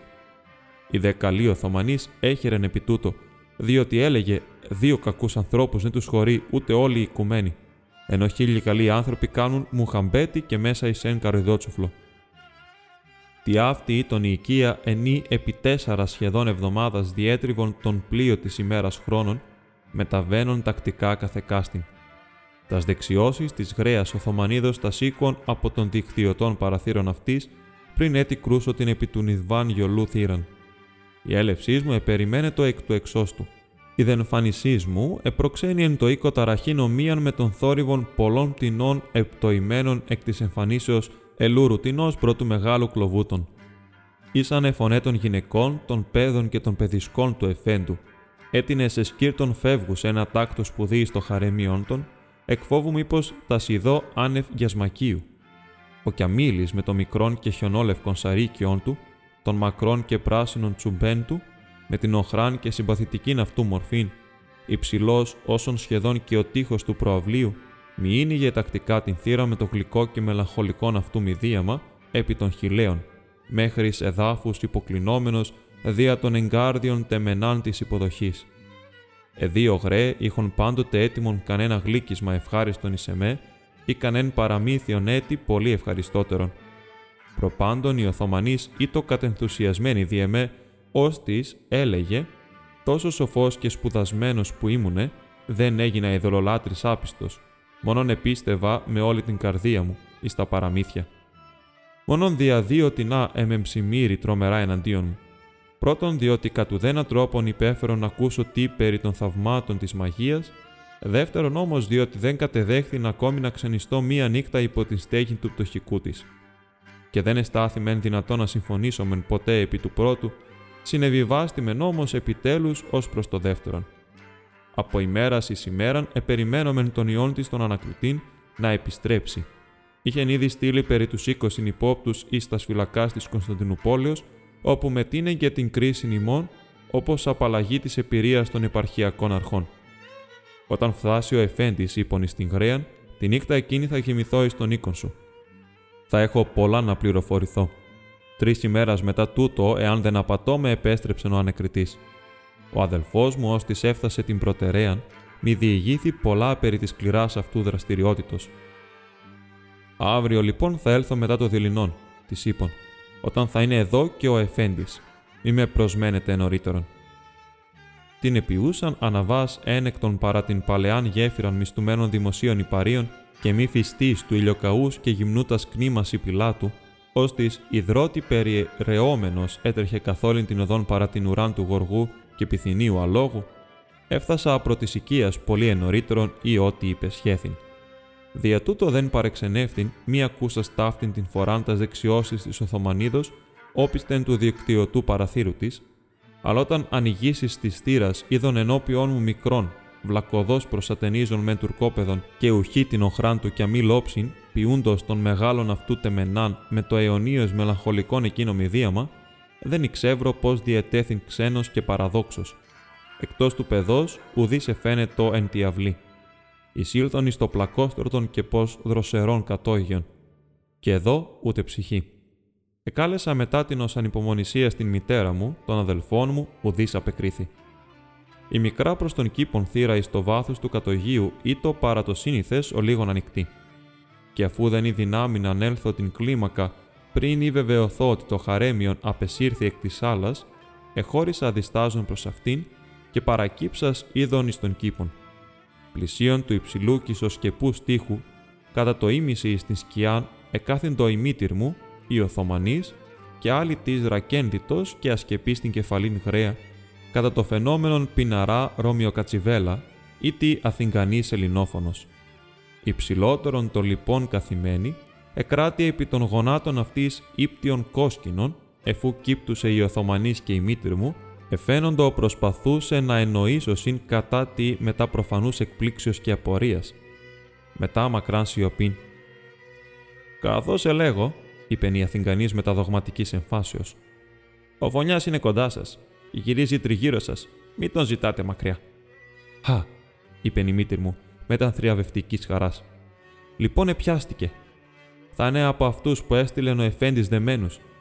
Ελισμόνησα να σε πω πως οι ύποπτοι ευρίσκονται στην πόλη. Σε είπα να μην μου λέγεις τίποτε χωρίς να σε ρωτώ, αλλιώς θα με χαλάει τα μάγια, είπε δυσανασχετούσα η πυθία των τριώδων. Και έσυσε το κόσκινον ισχυρός και η κούστη εν αυτό κρότος ως συγκρουωμένον ως πρίον. Έλα, μη κακιώνεις, είπε η Οθωμανή. Α τα ρίξουμε ακόμη μια. Μέτρησε τα πάλι. Μμ, είπε η Μάντισα. Τρεις και η αλήθεια. Καλά. Μα καθώς σας είπα, μη με λέτε τίποτε. Εκείνο, ό,τι και αν είναι, θα το πούνε τα κουκιά. Κοίταξε εδώ κοκόνα τον φωνιά, τον βγάλω πάλι έξω. Και λαβούσα από του κοσκίνου ένα μελαψόν κύαμον, έριψεν αυτόν υπέρ του κεφαλήν και όπιστην αυτής εξτομίσασα μίαν κατάρα. Τώρα, είπε έπειτα, «Σεις μετρήσετε τα και εγώ να τα ρωτήσω». Η μήτρη μου έλαβε το κόσκινον, έχισε τους κιάμους στην ποδιάν της και θέσασα αυτό πάλιν επί των γονάτων της Αθηγανίδος, ήρχισε να ενθέτει μετρούσα τους κιάμους αναένα μετά το σάφ της προσοχής και ακριβίας, μεθόσεις ίσως ουδέποτε φιλάργυρος εμέτρησε πολυτίμιους Μαργαρίτας, μέλλον να τους εμπιστευτεί εις ξένας χείρας. «Σωστά είναι», η ρώτησε η Αθηγανής, ρίψασα τους ψαρούς αυτής πλοκάμους επί των ομοπλατών της. «Ναι», απεκρίθη η μήτυρ μου, «σωστά σαράντα». Η Αθηγανής έλαβε τότε το κόσκινον και περιαγαγούσα επί των εναυτό και άμμων οικειότητος εκφραστικών βλέμμα και συνταράξασα αυτούς δις και τρεις, ώστε αν ήθελε να αφυπνήσει το βαθέως εν αυτής κοιμόμενων μαντικών πνεύμα, ανεφώνησεν επί το επιτακτικότερον. Άνθρωπος σκοτώθηκε. Ποιος να τον σκότωσε; Τρεις τους λύκους, τρεις τους κλέφτες, τρεις τα σχέδια τα σκασμένα, τρεις για τους κρυφούς εχθρούς του και κουκιά 41. Και ταύτα επάδουσα εχώριζε τους κιάμου εις διαφόρους τριάδας κατά το φαινόμενον, αποδίδουσα εις εκάστην διάφορων θέσεων και ιδιότητα. Τρεις τους κλέφτας, τρεις τους λύκους, τρεις τα σχέδια τα σκασμένα, τρεις για τους κρυφούς εχθρούς του και κουκιά 41. Πόσα κουκιά εμέτρησες κοκόνα, Σαράντα, είπε η μήτρη μου. Και σαράντα ήτανε, είπε η Αθηγανή. Μα μπήκε μέσα και ο φωνιάς και έγινα 41. Θωρεί τον έχω μαγεμένο και μάξι να τον φέρω μες στο κόσκινό μου και από την άκρη του κόσμου. Αφού οι δύο γυναίκες ευεβαιώθησαν περί του εκθαύματος αυξηθέντος αριθμού των κιάμων, η μάντισα ετάραξε το κόσκινο επανειλημμένος και με τα ταχυδαχτυλουργική δεξιότητος ετίναξε τρεις φοράς τα όσπρια υψηλά στον αέρα και τρεις φοράς τα υπεδέχθη εν το κοσκίνο πάλιν, χωρίς ουδέ εν να εκπέσει. Μεθό θύσα το κόσκινο επί των γονάτων και κύψασα επ' αυτού, σοβαρός ήρξα τον αμελετά. Ω μη εφαίνετο τα συμπτώσεις των κοιάμων. Η μήτυρ μου και οι Οθωμανοί σε σπούδαζον και αυτέ με τα πολλής ευλαβίας. Κοίταξε, είπε η Αθηγανή με τα μακράν θρησκευτική σιωπή. Εδώ είναι ο φωνιάς και εδώ είσαι εσύ. Κανένας δεν είναι τόσο κοντά σου όσον αυτός και τα παιδιά σου. Γι' αυτό σε λέγω μη τον ζητάς μέσα στην πόλη, μη τον ζητάς στα μακριά. Δεν να είναι κανένας χωριανός, κανένας εδικός σου. Η μεγάλη περιέργεια μεθύς προσήχων στα γινόμενα με έκαμε φαίνεται να λησμονήσω τίμην κατάσκοπος μέχρι τούδε και να εριστώ βαρύτερον πώς επί της θύρας του κυπαρίου. Πριν το εννοήσω, η θύρα εινήγει τα τριγμού κι εγώ εφοράνθην ιστάμενος όπισθεν αυτής. Γα, επεφώνησε η μήτηρ έκπληκτο, δια την απρόπτων παρουσία μου. Εδώ είσαι, παιδί μου. Και πώς δεν ήλθε ο Μιχαήλος να με το πει. Χαράστον, τον πολλακαμένο. Η τεμήτηρ μου και οι Οθωμανείς εφαίνοντο δυσαρέστο πως εξαφνιστήσε υπό του τρόπου, καθόν εφοράνθησαν εν τη ενασχολήσει των, και ανφότερε δε ήξευρον πώς να μη αποκρύψωσιν πλέον τα γεγονότα. Εγνώριζον ως ύπον των κατά δυσιδαιμονιών και μαγισσών ιδία πόλεμών μου. Πρότινον ημερών, έτη είχον εκδιώξει κακήν κακός μίαν, ή της επέμενε και καλά να ειδεί την μοίρα μου. Και προφανώς εξέλεξαν την απόκεντρον εκείνη γωνία δια τας μαντίας αυτών χάριν ασφαλείας. Εμεμψημυρίε τον κατά του αδελφού μου εδήλων ότι τον είχον τάξει επί της θύρα να προφυλάτει την έλευσή μου και ότι προέδωκε το καθήκον του, αφήσας με να εισχωρήσω μέχρι σε αυτόν απροάγγελτος. Η πονηρά πυθία εμάντευσε τη θέση των πραγμάτων, ευθύσω είδε το σχηθροπών πρόσωπών μου, και περισυναγαγούσα τους κιάμους και τα κόσκινά της, εν σπουδή, παρυπεξήλθε δια της ετέρα του κήπου θύρας ως βρεμένη γάτα. Αναφιβόλω έσχε την προβλεπτικότητα να προπληρωθεί.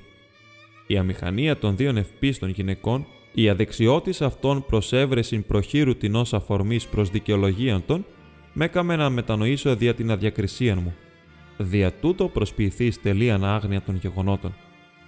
Βελόνε αγοράζεται μητέρα, η ρώτησα με τα διαφορία. Ναι, παιδί μου, είπε η μήτρη μου μετά την ω δισταγμού, πες πως αγοράζουμε βελόνες για να αμβαλώσουμε τα ψέματα. Και πότε ήλθες; Τώρα δά, μητέρα, μόλις έφτασα.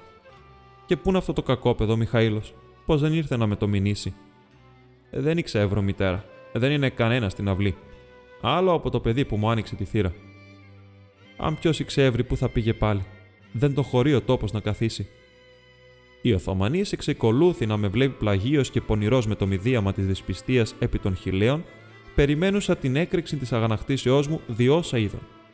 Αλλά εγώ αντί πάσης επιτιμήσεως περιττής πλέον τώρα, προσεποιήθην με όλα τα δυνατά μου ότι δεν είδον τίποτε. Πάμε λοιπόν μέσα, είπε. Τώρα θα έλθει και ο Εφέντης. Τότε οικούστην πάλιν άνωθεν των κεφαλών ημών ο συνήθι του χαρεμίου θόρυβος. Προφανώς οι κάτοικοι του ήσαν μέχρι τούδε προσιλωμένοι στα επί του κυπαρίου παράθυρα, παρακολουθούντες με τευλαβούς υγιή τα κοσκινομαντία της Αθηγανίδο. Μόλις είχομεν επαναλάβει τα συνήθεις προσαγορεύσεις και φιλοφρονητικά χειρονομία και ανηγγέλθη έξωθεν η είσοδος του Εφέντη.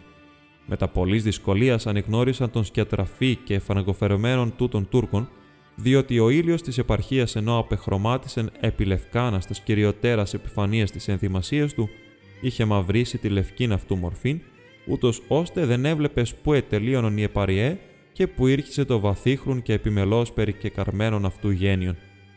Όσον λακωνικέ ήσανε άλλοτε εν το γραφείο του Ζατιέ δεξιώσει Σιμών, τόσο νεύρους ή το σήμερον η ρητορική του υπαλλήλου, τόσο εξεζητημένη ώστε να με ενεσυχεί ως προς την αποτελεσματικότητα της αποστολής του.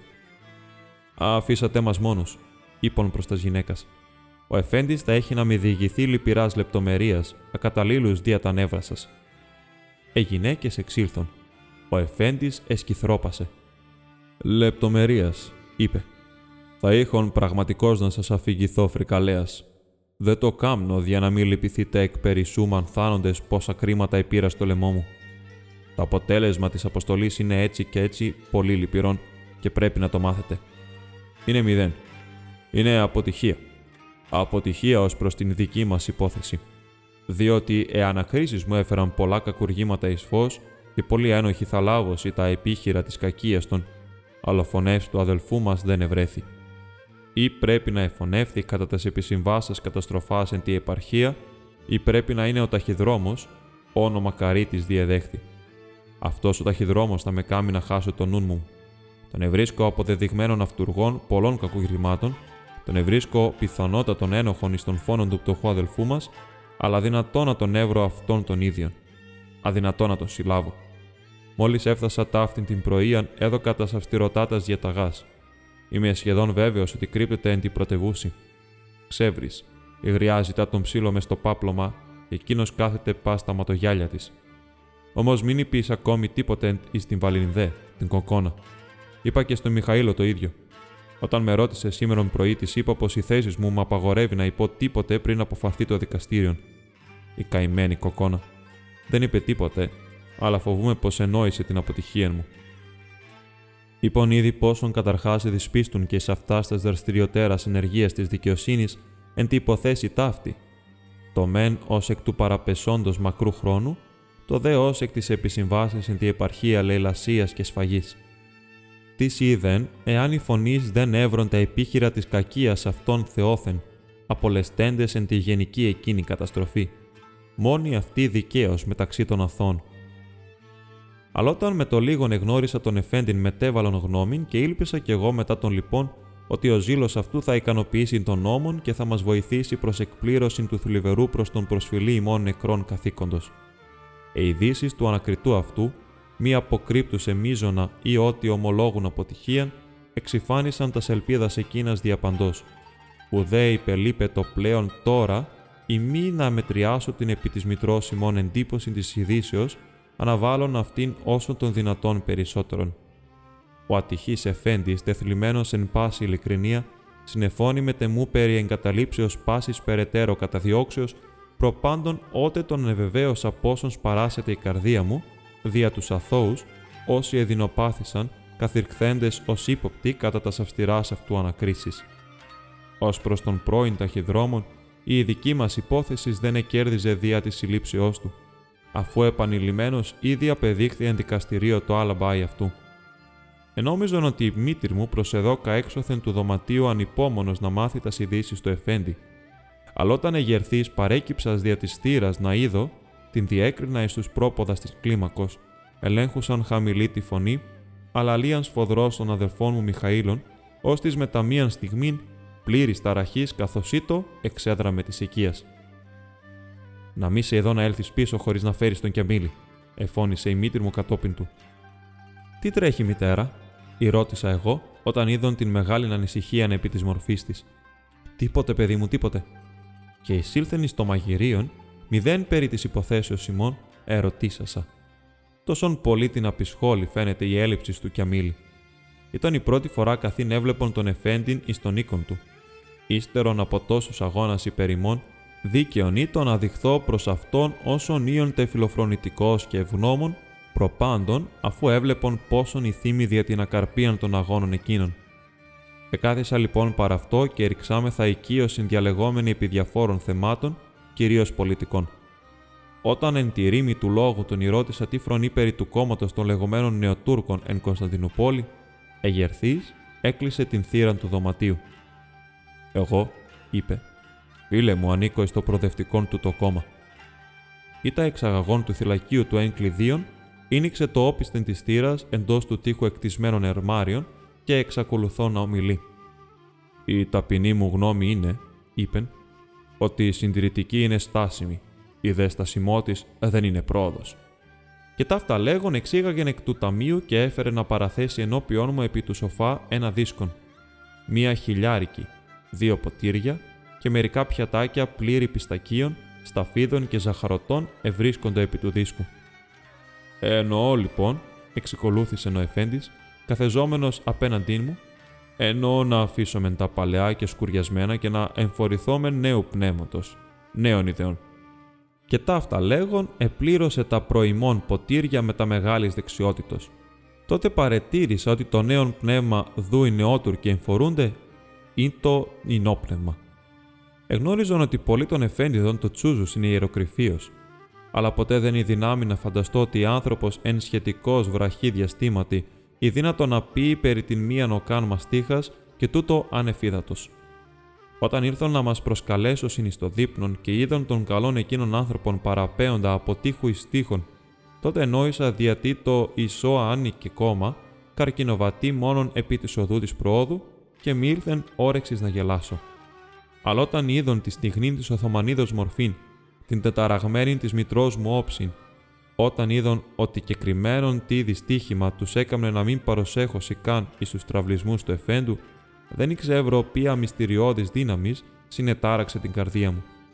Προφανώς συνέβαινε κάτι τι πολύ θλιβερότερον της μέθης του εφέντου. Η ώρα παρήσχετο, αλλούτε ο αδελφός μου, ούτε ο Κιαμίλ ήρχετο να διπνήσει με θυμό. Η πληκτική σιγή νέκα στο Σιμώνε εκορύφωνεν όλον την ανησυχία μου και αφού η μήτηρη ειρνήτω να αποκριθεί στα ερωτήσεις των οφθαλμών μου. Πού είναι ο Μιχαήλος, μητέρα, την ρώτησα, διακόψα στο φαγητόν. Τώρα θα έλθει, παιδί μου, είπε εκεί με τα θλιβερού τόνου. Και ο Κιαμίλης, η ρώτησα εκ νέου. Η μήτηρ μου έθηκε των δάχτυλων επί των χιλέων και μιένευσεν εν ονόματι του Θεού να σιωπήσω. Η γραία Οθωμανής ή της έκυπτε την καταβεβλημένη αυτή κεφαλήν με τα περιγράπτου θλίψεως, δεν εσήκωσε τους οφθαλμούς αυτής, αλλά ταράχθη σπασμωδικό ει το όνομα του τέκνου της. Έπειτα συνελθούσα. Μη χαλάς την όρεξή σου, Σουλτάνε μου, είπε. Προσπαθούσε επιματέω να μη διάσει. Δεν είναι τίποτε. Ο Κιαμίλη βγήκε και άρχισε να έλθει. Μα δεν είναι τίποτε. Δόξα σοι ο Θεός, είπον τότε εγώ αναπνεύσας. Εφοβήθην μη εισθένησεν. Αφού είναι καλά, θα έλθει όπου και να είναι. Δόξα ο Θεός, επανέλαβε η γραία στενάζουσα βαθέω, και ως εανή το υπερβολική ζέστη, ίνιξε το γιασμάκιον της πλέον ή ότι το έκαμε μέχρι τούδεν όπιον μου, και ήρχισε να αερίζεται δια της μιας αυτού άκρας.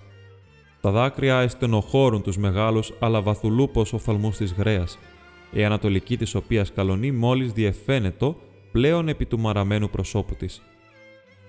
Και τόσο γερό που είναι το παιδί μου, επρόσθεσε έπειτα, πάλε δόξα ο Θεός. Μόνον ο λίγον χλωμός που είναι, τι είπων εγώ προς παρηγορίαν. Αλλιώς είναι γερό παιδί. Γερό, ανεστέναξαν εκείνη. Γερό, αλλά τι το θέλω. Από μέσα έχει το σκουλίκι που το αλέθει την καρδιά. Και σαν του αναβεί καμιά φορά στο κεφάλι. Θεός να φυλάγει τα παιδιά του κόσμου και ύστερα το δικό μου. Θεός να σε φυλάγει, Σουλτάνου μου και σένα. Καρά σε ευδά τον είπανε. Εξεκολούθησε θρηνητικός υγραία και καρά σε ευδάς είναι. Γιατί πολλών μητέρων καρδιές σε μαύρη, πολλά παλικάρια έβαλε μέσα στη γη τη μαύρη.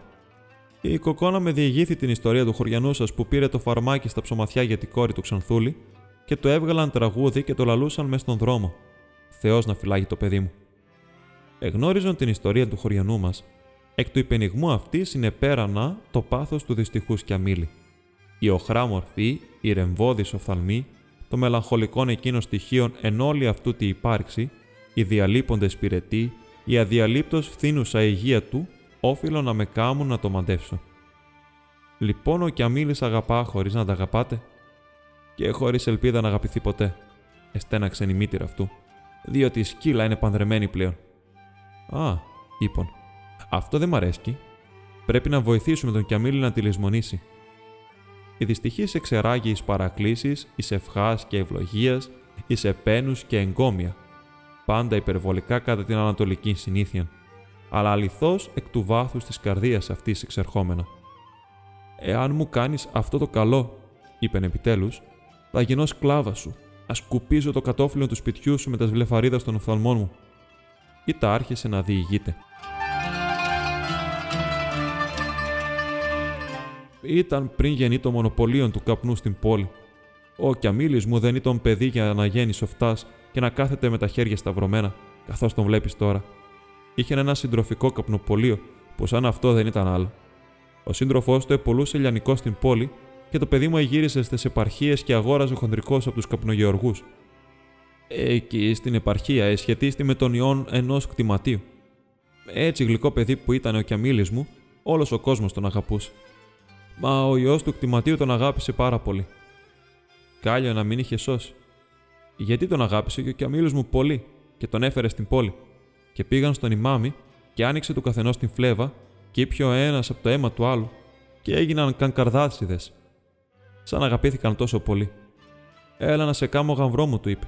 Έχω μια αδελφή στο κτήμα μας. Η ωραία των ωραίων. Μια φορά να τη βγεις θα χάσεις το νου σου. Ε, και ο Κιαμίλης μου νέος ήτανε και καλός ήτανε και άξιος ήτανε. Μα ο πατέρας της κόρης τον αγαπούσε. Δεν λέω πως δεν τον αγαπούσε, μα γαβρόν του δεν τον ήθελε. Γιατί ήταν ελέγει Σουλτάνης από αυτούς που γεννιούνται από τις σκλάβες του Σουλτάνου και ήλθε να πάρει κανένα μπέι, κανένα πασά. μα οι νέοι τα ισιάξανε μεταξύ τους και η κόρη, Παναθεμά της, αγάπησε το Κιαμίλ τόσο πολύ, που ο γέρος αναγκάστηκε να δαγκάσει τα χείλη του και να σιωπήσει, έτσι αψής και υπερήφανος που ήταν. Γιατί άλλο παιδί από την Αζιλέ δεν είχε και δεν ήθελε να τη λυπήσει. Έτσι εδώσανε σημάδι και αραβωνιαστήκανε. Ποιο το ήξερε να τους παντρεύσει τότε και να τους φέρει στην πόλη. Μα βλέπεις το μεταξύ έγινε το μονοπωλίο και έκλεισαν όλα τα καπνάδικα του κόσμου και άφηκαν τόσους ανθρώπους χωρίς δουλειά. Και ο Κιαμίλης μου άφησε που εζημίωσε τόσο, μόνον έμεινε και αργός. Έτσι επήγε του πεθερού του να έχει και αυτός ενασχόληση στο κτήμα. Πότε με το ένα, πότε με το άλλο, μαζί με τον γυναικάδελφόν του, και απεφάσισε και αυτός να ζήσει στην επαρχία για το χατήρι της αραβωνιαστικής, που δεν ήθελε τώρα να χωριστεί από τον πατέρα της. Παιδί μου, Κιαμίλη, του έλεγα, καρπός που κρατεί σφιχτά στο δέντρο του είναι άγουρος ακόμη. Η κορίτσι που δεν μπορεί να αφήσει το σπίτι του γονιού του δεν είναι ακόμη για γυναίκα. Μα ο Κιαμίλη που την αγαπούσε έκαμνε ό,τι του γύρευε εκείνη. Σαν εζήγωσαν ο καιρός του γάμου, ο Κιαμίλη και ο αδελφοπιτό του ανέβησαν στάλογο να έλθουν στην πόλη για να ψωνίσουν. Ο σιδηρόδρομος ήταν κοντά, μα οι νέοι αγαπούσαν τα άλογα. Ήθελαν και καλά να βγουν καβαλάριδες στην πόλη, με τα χρυσά κομβία στα γελέκια τους, με τα κουμπούρια στη μέση και τα σκαραβίνε στην πλάτη τους. Έτσι ξεκίνησαν με τα φλουριά στα κεμέρια τους. Έτσι έφτασαν ως το γεφύρι του Λουλεβουργάς, το ίδιο το γεφύρι που σκοτώθηκε ύστερα και ο φτωχός, ο αδελφός σου. Το γεφύρι, καθώς με είπε ο Εφέντης που το είδε, είναι στενό και αψηλό. Ο ποταμός είναι βαθύς και γρήγορος. Τη μια όχθη κοιμνό και την άλλη σκεπασμένος με πολλές και άγριες ιτιέ και άλλα δέντρα που σμίγονται με το δάσος που αρχίζει παραπέρα. Ο μεθυσμένος Εφέντης δεν ήταν σε θέση να εξελέγξει την ορθότητα της περιγραφής, διότι προπολού ήδη εροχάλιζε εξαπλωμένος παρά την τράπεζα. Μόλις είχαν φτάσει ως τη μέση του γεφυριού, εξεκολούθησε η γραία. Και ο Κιαμίλη, το παιδί μου, είδε μέσα από τις ιτιέ μια φλόγα και άκουσε μια τουφεκιά. Και πριν προφθάσει να τα νιώσει, παιδί μου, έπεσε ο σύντροφός του πληγωμένος. Και εξυπάστηκε το άλογο του Κιαμίλη και έγειρε σε μια μεριά και έσπασε το κάγκελο του γεφυριού και έπεσε στον ποταμό μαζί με το παιδί μου. Θεός να φυλάγει τον κόσμο την κακή την ώρα. Ποιος ήξερε πόσες ώρες επάλεψε με τον θάνατο. Μα βλέπεις δεν ήταν γραφτό του. Το άλογο ευρέθηκε σκοτωμένο. Εκείνος εγλίτωσε. Ευχαριστώ σε κύριε. Κι έτσι που γλίτωσε, πάλι δόξα ο Θεός. Τρεις ημέρες δεν ήξερε πού ήταν. Σαν ήλθε κομμάτι στον εαυτό του, κατάλαβε πως βρίσκεται σε ένα μήλο. Τόσο μακρά τον παρέσυρε το ρεύμα μπερδεμένων στα λουριά του αλόγου, και αν δεν επρόφερε να τον γλιτώσει ο Μιλονά την ύστερη στιγμή του. Α είναι εδώ. Πολύ καλός άνθρωπος δεν ήταν και ο Μιλονά, μα ας είναι. Γιατί σαν ήλθε το παιδί μου στον εαυτό του, εκαταλάβε πως το επήρε το και μέρη από τη μέση του. Μα δεν είπε τίποτα. Έτσι και έτσι θα του τα έδιδε με το χέρι του. Τον ευχαρίστησε λοιπόν όπως μπορούσε και πήρε τον δρόμο να πας του πεθερού του το κτήμα. Να ειδεί μην έπαθε ο αδελφοπιτό του τίποτε. Να φέρει την είδηση. Μα αν έφτασε μισαποθαμένο ως τη θύρα του, δεν τον έβαλε μέσα. Μόνο να γύρισε το πρόσωπό του από την άλλη μεριά για να μην τον βλέπει και. Αφήκες να σκοτώσει τον αδελφοπιτό σου, του είπε. Χωρί να διάσει το τουφέκι σου, και έρχεσαι στο σπίτι μου χωρίς το κεφάλι του φωνιάς στο χέρι σου. Είσαι άναδρος, είσαι προδότης. Και τον εσκούντισε έξω και έκλεισε τη θύρα, χωρίς ζωή στο κορμί του, χωρίς παρά στην τσέπη του. Ποιο ήξερε σε ποιο κάμπο θα ήσαν τώρα σκόρπια τα κόκαλά του αν δεν είχε την τύχη να ξεπέσει στο χωριό σας, αν δεν ευρίσκεται η Αγία αυτή γυναίκα, η βαλιδέ μητέρα σου, να τον προμαζεύσεις στο σπίτι της και να τον κοιτάξει. Εμείς οι Τούρκοι λέμε πως όλοι οι χριστιανοί θα πάνε στην κόλαση. Μας σαν συλλογιούμε το καλό που έκαμε η μητέρα σου, λέγω με τον νου μου.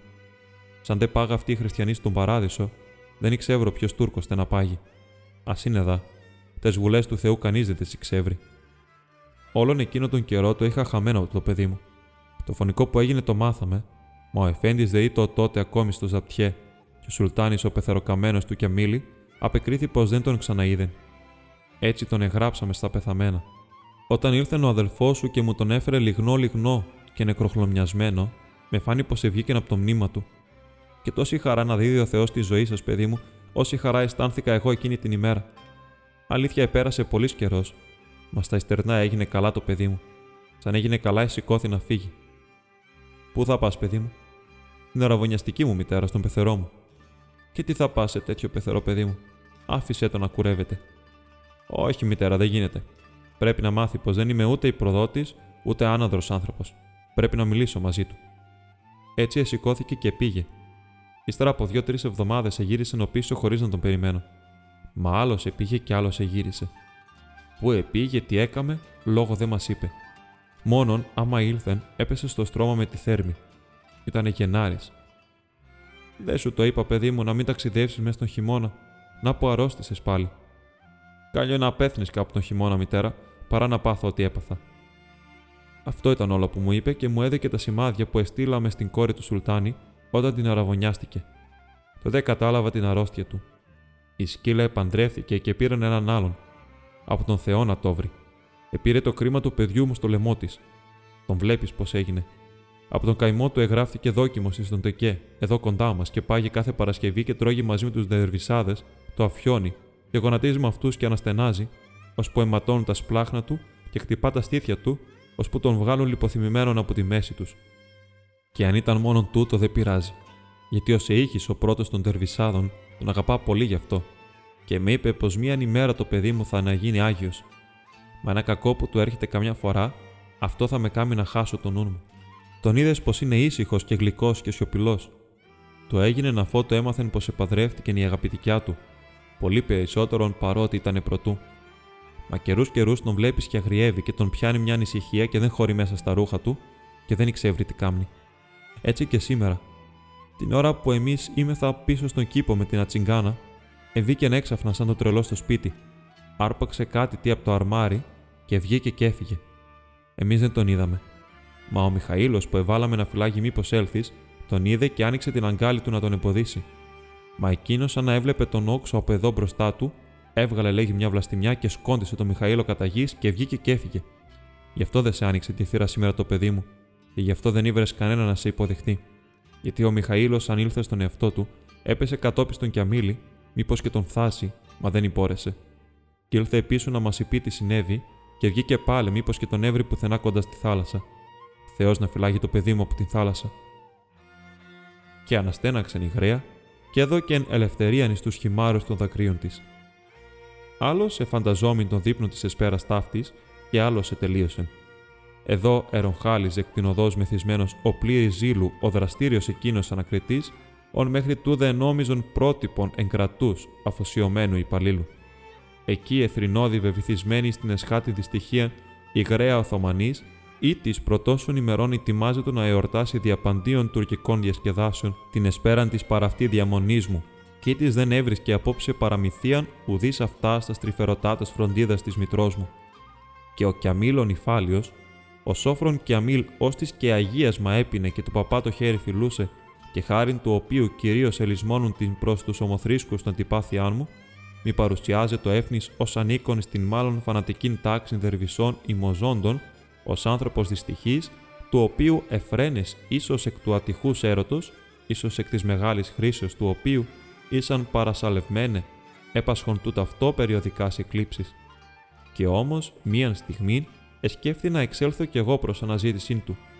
Αλλά εκτός ότι δεν θα ήξευρον πού να υπάγω, εσυλλογίστην αργότερον τον εδήμονα, τον ευλαβή χαρακτήρα του, και φαντάστην πόσον επιβλαβώ ή δύνατο να επηρεάσει την ασθενή αυτού φύσιν η ιδέα ότι έσχε μάρτυρα της δυστυχίας αυτού και εμέ, ον τόσον εξαιρετικός σε τίμα και εσέβετο.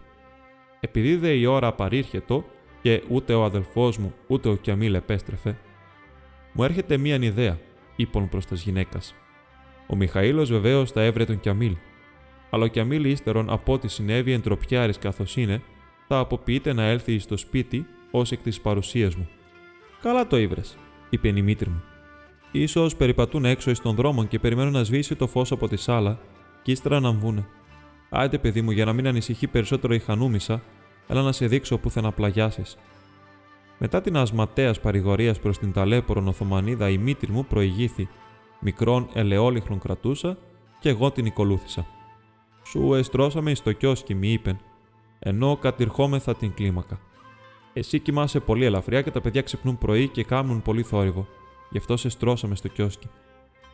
Όταν η μήτρη μου ίνιξε την θύρα του περιπτέρου, ευώδη μη και ομένου αρωματικού ξύλου προσέβαλε την όσφρησή μου. Τα πάντα ετοικίσκο εφαίνοντο εκτάκτο υφτρεπισμένα.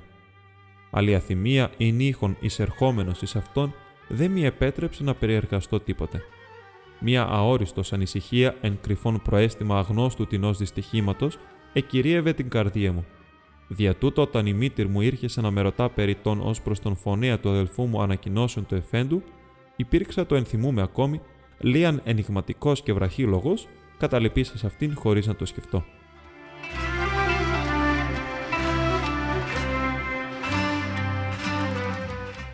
Πολύ ήδη ώραν μετά την αποχώρηση της μητρός μου, εκαθήμην ο κλάδιν επί του ερυθρού χραμίου του χαμηλού σοφά, κύπτων προς το αμυδρόν φως ελεηνού λιχναρίου και προσπαθώ να διασκεδάσω τα σκέψεις και τα ζωηρά της φαντασίας μου εικόνας δια της αναγνώσεως.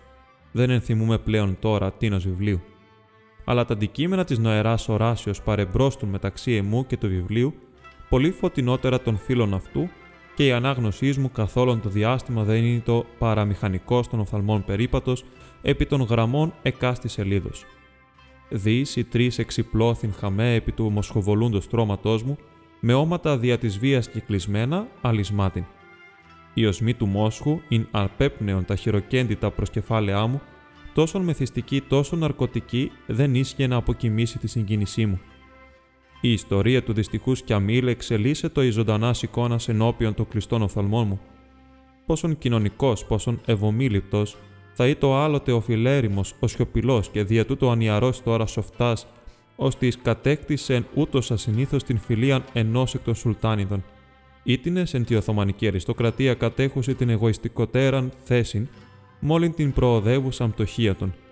Και τι φιλία θα ήταν εκείνη τη αδελφοποίησης, Αναμφιβόλως, ο νέος Σουλτάνης έβρενε αυτή ευδαιμονίαν πολύ πλοίο της συνήθους και φιλάδελφος Σον έσπευσε να ποιήσει μέτοχον αυτής και την ωραία αδελφήν του.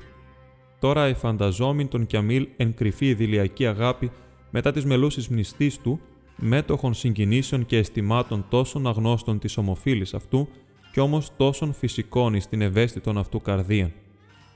Τώρα πάλιν δαμαστήν θυμοειδούς ύπου, καλπάζοντα παρά το πλευρόν του αδελφοποιητού του, με την γραφική στολή της επαρχιακής νεολαίας, με τα ζωηρά χρώματα και τον οπλισμόν αυτού αστράπτοντα, και με το λίγον τον εφανταζόμην εν φοβερά συγχύση κρυμνιζόμενων μετά του αφηνιασμένου ύπου του, από του μεγάλου εκείνου ύψους της γεφύρας και απελπιστικός παλαίοντα προς την μανίαν του ζώου, προς την λύσαν των σφοδρών ρευμάτων, προς τον θάνατον, ως έλεγε η μήτρ του, έως σου εξαντληθείς και αποκαμών, αφήνεται να σύρεται περιπεπλεγμένος πιθανώς εις τα λωρία του αναβολέως, παίγνιον των ορμητικών υδάτων και αυτός και το εκπνέον ή διάλογον.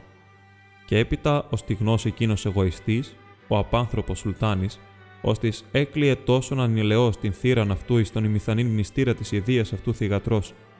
Και έπειτα πάλιν ο δυστυχής Κιαμίλ, ασπλάχνος ερημένος παρά το χάνιον του γερομούρτου, κατατριχόμενος υπό του πυρετού κι όμως εκτεθειμένος εις τα ψύχη της νυχτός και τους καύσωνας της ημέρας, δίαν την ανέχειάν του, εξετούμενος εν την παραφροσύνη του, έλεος παρά μια βάτου, ίσως της μνηστή του, και απειλώ να σφάξει μία αναγριαγκινάραν, ίσως τον φωνέα του αδελφοπιτού του. Και πώς να έβρει ο ατυχής νέος τον φωνέα, και πώς να εκδικήσει τον αδελφοπιτών του, και τον έβρεν άραγε, και τον εξεδίκησε, και αν εξεδίκησε τον αδελφόν της μνηστή του, γιατί τότε τον εγκατέλειπεν εκείνη, ενώ όφιλε να τον αγαπά διπλασίως τώρα. Βεβαίως, ο ήμερος του Κιαμίλ χαρακτήρ δεν ίσχυσε να εκπληρώσει το άγριο καθήκον της σκληράς, της αιμοχαρού αυτοδικίας. Και πριν η κακουργήσει προς ικανοποίηση της ηθηριωδού του πενθερού του καρδίας, προετοίμησε να φωνεύσει την Ινδίαν αυτού καρδίαν διαπαντός, καταστρέφων όλην αυτής στην ευδαιμονία. Ίσως θα ήταν καλύτερο εάν δεν έκαμνεν αυτός εξαίρεση, εάν εφέρετο ως αληθής Οθωμανός, εκδικών των αδελφοπιτών αυτού, κατά των βάρβαρων εκείνων τρόπων, ον παραμέν της ομοφύλης του υπερορά ο νόμος, παρά δε της χριστιανής ουδαυτή η φιλανθρωποτάτη της γης θρησκεία η δυνήθη ακόμη να καταργήσει. Τι αύτε εικόνες και τι αύτε σκέψεις απεισχόλουν τη διάνοιά μου, ότε κρότος βημάτων εν τη εισόδο του περιπτέρου, μέκαμε να την αχθώ έφνης εκ της θέσεώς μου. Εισερχόμενος είχον ειδεί εκεί χαμές τρώματα τεινά. Προφανώς ο Διόν ήσαν προορισμένα ήρχε το να κοιμηθεί. Σω είναι ο αδελφός μου, είπον, και ένιξα την θύρα. Εν το αραιό του προθαλάμου σκότη διαγράφεται το αμυδρός στο ισχνών και υψηλών του κιαμίλ ανάστημα, με το φωσφοροειδό λευκάζον σαρίκιόν του, το οποίο νίγησε σχεδόν την οροφή του δωματίου. Το ξεύρουν μέσα πω ήλθε και μίλη. Η μητέρα σου ήταν πολύ ανήσυχος, είπων, προσπαθήσας να κρύψω την εμήν ανησυχία. Τώρα πάγει πια, είπε ο Κιαμίλ ακίνητος, με τα φωνής ανεξηγήτως παραδόξου. Τώρα ετελείωσε το κακό. Θα ησυχάσει και εκείνη, θα ησυχάσω κι εγώ.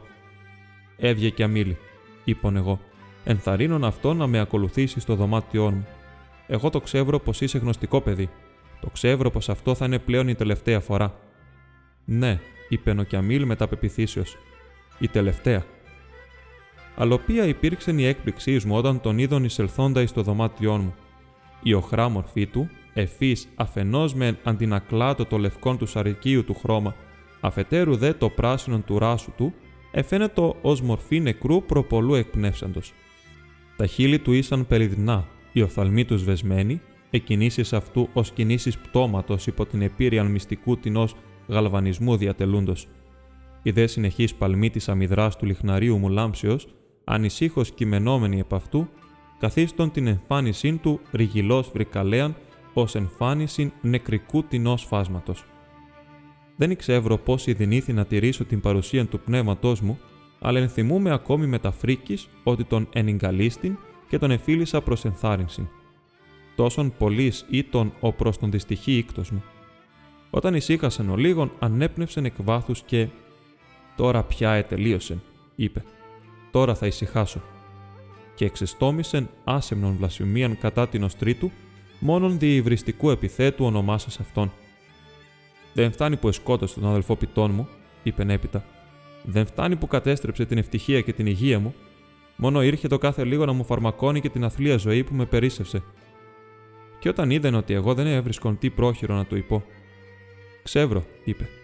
Εσύ είσαι διαβασμένος άνθρωπος και θα γελάσεις. Γι' αυτό δεν σε είπα τίποτε, ως τώρα. Μα ο Σεήχη του Τεκέμα είναι πιο διαβασμένος από σένα. Είναι άγιος. Και όποιος κάμνει τον λόγο του, κάμνει την βουλή του Θεού. Τρία χρόνια τώρα με καταδιώκει ο βρικόλακα. Κανείς δεν με γλίτωσε. Στο πανηγύρι επήγαινα, μπροστά μου τον έβρισκα. Στο παζάρι επήγαινα, μπροστά μου τον έβρισκα. Ώσπου με απέλπισε και παράτησε τη δουλειά μου και πήγα και έγινα σοφτάς. Καλά που έκαμα. Γιατί ω είχες μας που σε είπα, αυτός με γλίτωσε. Α έχουμε την ευλογία του. Μη τον βλέπεις που μοιάζει το σκοτωμένο, με είπε. Ο βρικόλακας είναι μόνο ένα τουλούμι γεμάτο αίμα. Φέρε με ένα μαυρομάνικο μαχαίρι να σε το διαβάσω. Και άμα τον ξαναειδείς, τρύπα τον, να χυθεί το αίμα. Άλλη μια φορά δεν θα ξαναβγεί μπροστά σου. Τότε διέκρινα με τα φρίκη ότι οι εχείρες του ήσαν καθημαγμένοι και κυλιδωμένων το ένθυμά του. Κρύος υδρός με περιέλουσεν. Ω Κιαμίλ, έχει σε αίμα. Όχι, είναι μόνο το αίμα του βρικόλακα, του σκοτωμένου. Και τι νος σκοτωμένου ήταν ο βρικόλακας, η ρώτησα εγώ τρέμον, καθόλου μου τα μέλη. Αυτού που σκότωσε τον αδελφοπιτών μου, απεκρίθη εκείνος. Και ποιος λοιπόν σκότωσε τον φωνέα του αδελφοπιτού. Ποιος άλλος είχε το καθήκον παρά εγώ, είπε ο Τούρκος μετά τη αυτή υπερηφανία, ώστε να τον δελιχθώ. Και πώς, τέτοιο κακό, εψέλισα έπειτα μηχανικός μάλλον και αβουλήτως. Μμ, είπε ο Τούρκος. Δεν είναι γραμμένο στο χαρτί σας. Μάχεραν δώσεις, μάχεραν λάβεις. Ο διάβολος που χύνει τη σφαίρα για τον φωνιά χύνει και μια για τον εκδικητή του. Άκουσε λοιπόν.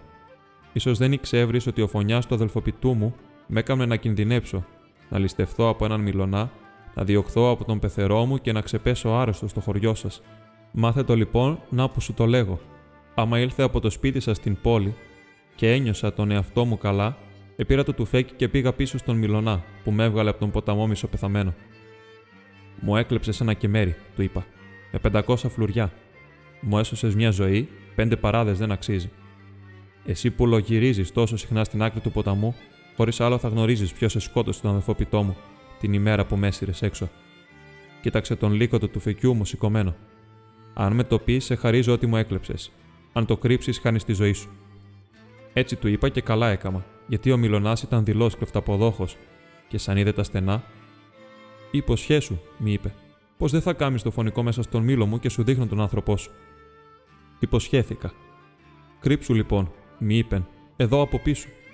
Όπου και να είναι, θα φτάσει ένας με το ταχυδρομικό του σάκο στην Αμασχάλη, με το τουφέκι στον ώμο του. Αυτός είναι ο φωνιάς του Σουλτανέλη. Ονομάζεται Χαραλάμπης, ιό του Μητάκου. Κάθε δεκαπέντε περνά το ίδιο το γεφύρι, που έπεσες μετάλογο. Τα ότα μου ευόηζον ισχυρός, μόλις τον οίκον. Ο Τούρκος εξικολούθησε. Μα πριν προφθάσω ακόμα να κρυφθώ, να και μπήκε το σκυλί μέσα καθώς μου το περιέγραψε. Τον Λύκο τον είχα σηκωμένο, μα έλα που έδωκα τον λόγο μου. Εφοβήθηκα μην εννοήσει τίποτε και με κάμει να τον παραβώ. Έτσι ευγήκα και τράβηξα προς το γεφύρι. Απ' εδώ θα περάσει, είπε ο Μιλονά. Εδώ τον εκαρτέρισα, στον ίδιο τον τόπο που έστεκεν όταν εσκότωσε τον αδελφοπιτό μου. Εκεί τον είδα και πλησίαζεν στο γεφύρι. Μα καθώς ήταν χειμώνας και τα κλαδιά χωρίς φύλλα, και καθώς είχε την υποψία μέσα του, με σκιάχθηκε πριν ζυγώσει αψηλά, στη μέση του γεφυριού και στράφει πίσω και άρχισε να τρέχει. Έπεσα κατόπι του μόλι μου την δύναμη, μα ήταν γρηγορότερος. Δύο φορές ετράβηξα πάνω του, δύο φορές απάντησε το σκυλί φεύγοντας. Καλά, είπα. Όπου και να πας θα ξαναπεράσεις. Αυτό λοιπόν ήταν το στοιχειωμένο νέμα. Περίου έλεγε ο ατυχής αδελφός προς τη μητέρα ότι εσταύρωσε τον φωνέα καθοδόν και τον έκαμε να επιστρέψει και να παρετηθεί της μετακομίσεως του ταχυδρομείου. Ετρίχες μου ενορθώθησαν. Τα μέλη μου έτρεμον, ως φύλλα φθινοπόρου. Δεν ήμουν σχεδόν κύριος των αισθήσεών μου. Ο Τούρκος εξικολούθησε. Δεκαπέντε ημέρες πέρασαν. Δεκαπέντε μέρες τον εφύλαγα καρτέρι. Ήταν στον καιρό του πολέμου. Ο καημακάμι του τόπου έκοψε το σιδηρόδρομο του Λουλεβουργάζ και έδωσε διαταγή να φύγουν προς την πόλη. Εγώ δεν εσάλεψα. Μια νύχτα ακόμη, αν περνούσε, θα με σκότωναν νηρούσει. Μα ο Θεός με φύλαξε και με έστειλε τον άνθρωπό μου. Ο ψυχρός υδρός έρεε ποταμιδών από το μετόπο μου. Ενθυμούμε ότι δις εχήθη να σφίξω το λαιμό του, να πνίξω την ομολογία, εις τον λάριγκά του. Αληθρίκη με είχε κατακεραυνώσει, και ενώ εσωτερικός ενόμιζον ότι κινούμε, εξωτερικός έμενον αδρανή ως άνθρωπος αποπεπληγμένος. Ο Τούρκος εξικολούθησε. Αυτήν την φορά ήμουν καλά κρυμμένος, και για να του πάρω κάθε υποψία τον άφηκα να περάσει το γεφύρι. Και σαν είδα πως κατέβηκε στην όχθη και έσκυψε να πιει νερό, επερίμενα ακόμη μια στιγμή για να μην πάρω το κρίμα στο λαιμό μου.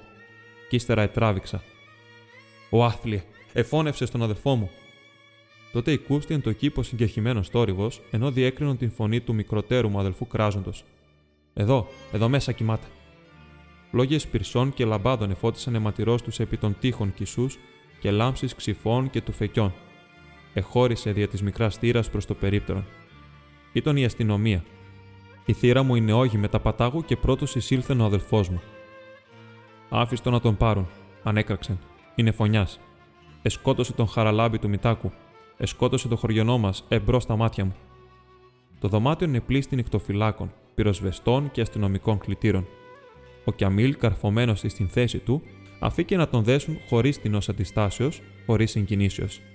Εκεί προήλθαν εκ του πλήθους ο οδηγόν αυτούς αξιωματικός και χαιρετήσας ευγενώ. Τι σύμπτωσης, μη είπε, κύριε, τι παράξενος σύμπτωσης σας φέρει στον οίκον του φωνέως. Τότε τον ανεγνώρισα μόλις. Τον είχαν σχετιστεί κατά τους πηγαινοερχομούς μου στο Υπουργείο της Αστυνομίας. Εγνώριζε την υπόθεσή μας και είχε αναμειφθεί διαπάσαν προσεβόδο αυτή προσπάθειά του. Τον έλαβαν λοιπόν κατά μέρος και το εξήγησα πως ο ψυχρός και απαθός θεωρών ημά Κιαμίλ εφώνευσε μεν άλλοτε τον αδελφόν μου, νομίζον ότι εκδικείται τον φωνέαν του αδελφοπιτού του. Εφώνευσε δε απόψε τον υπό της αστυνομίας ζητούμενων ένοχων ταχυδρόμων, που την πραγματική παρουσίαν εξελάμβανεν εν τη πλάνη του ως δαιμονική εμφάνιση προς καταδίωξη του ερχομένη. Ο αξιωματικός έσφιξε συμπαθητικό στην χείρα μου και απήγαγε τον δεσμότην. Τη επαύριον λίαν πρωί, κατ' επίμονον απέτησή μου, εγκατέλειπεν η μήτυρ μου την βδελιράν εκείνη οικίαν, απερχόμενη κατευθείαν εις το χωρίον μας. Δεν συνέφερε κατ' ουδένα τρόπο να μάθει την αλήθεια.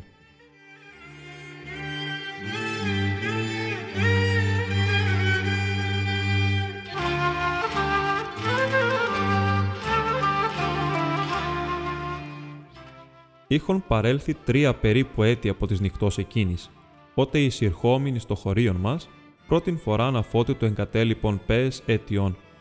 Πολλά μεταξύ επισυμβάντα νεότερα δυστυχήματα έχουν επισκιάσει τρόπον την άτο παλαιόν εκείνο. Αλλά όσο μάλλον επλησίαζον εις τον οίκον μας, τόσο μάλλον προέκυπτεν εκ του βάθους των χρόνων η θλιβερά αυτού ιστορία, τόσο μάλλον ανενεούτο. Η οδηπορική μου άμαξα παρήλαβνεν ήδη προς μιας ετοιμορόπου εγκαταλελειμμένης οικίας.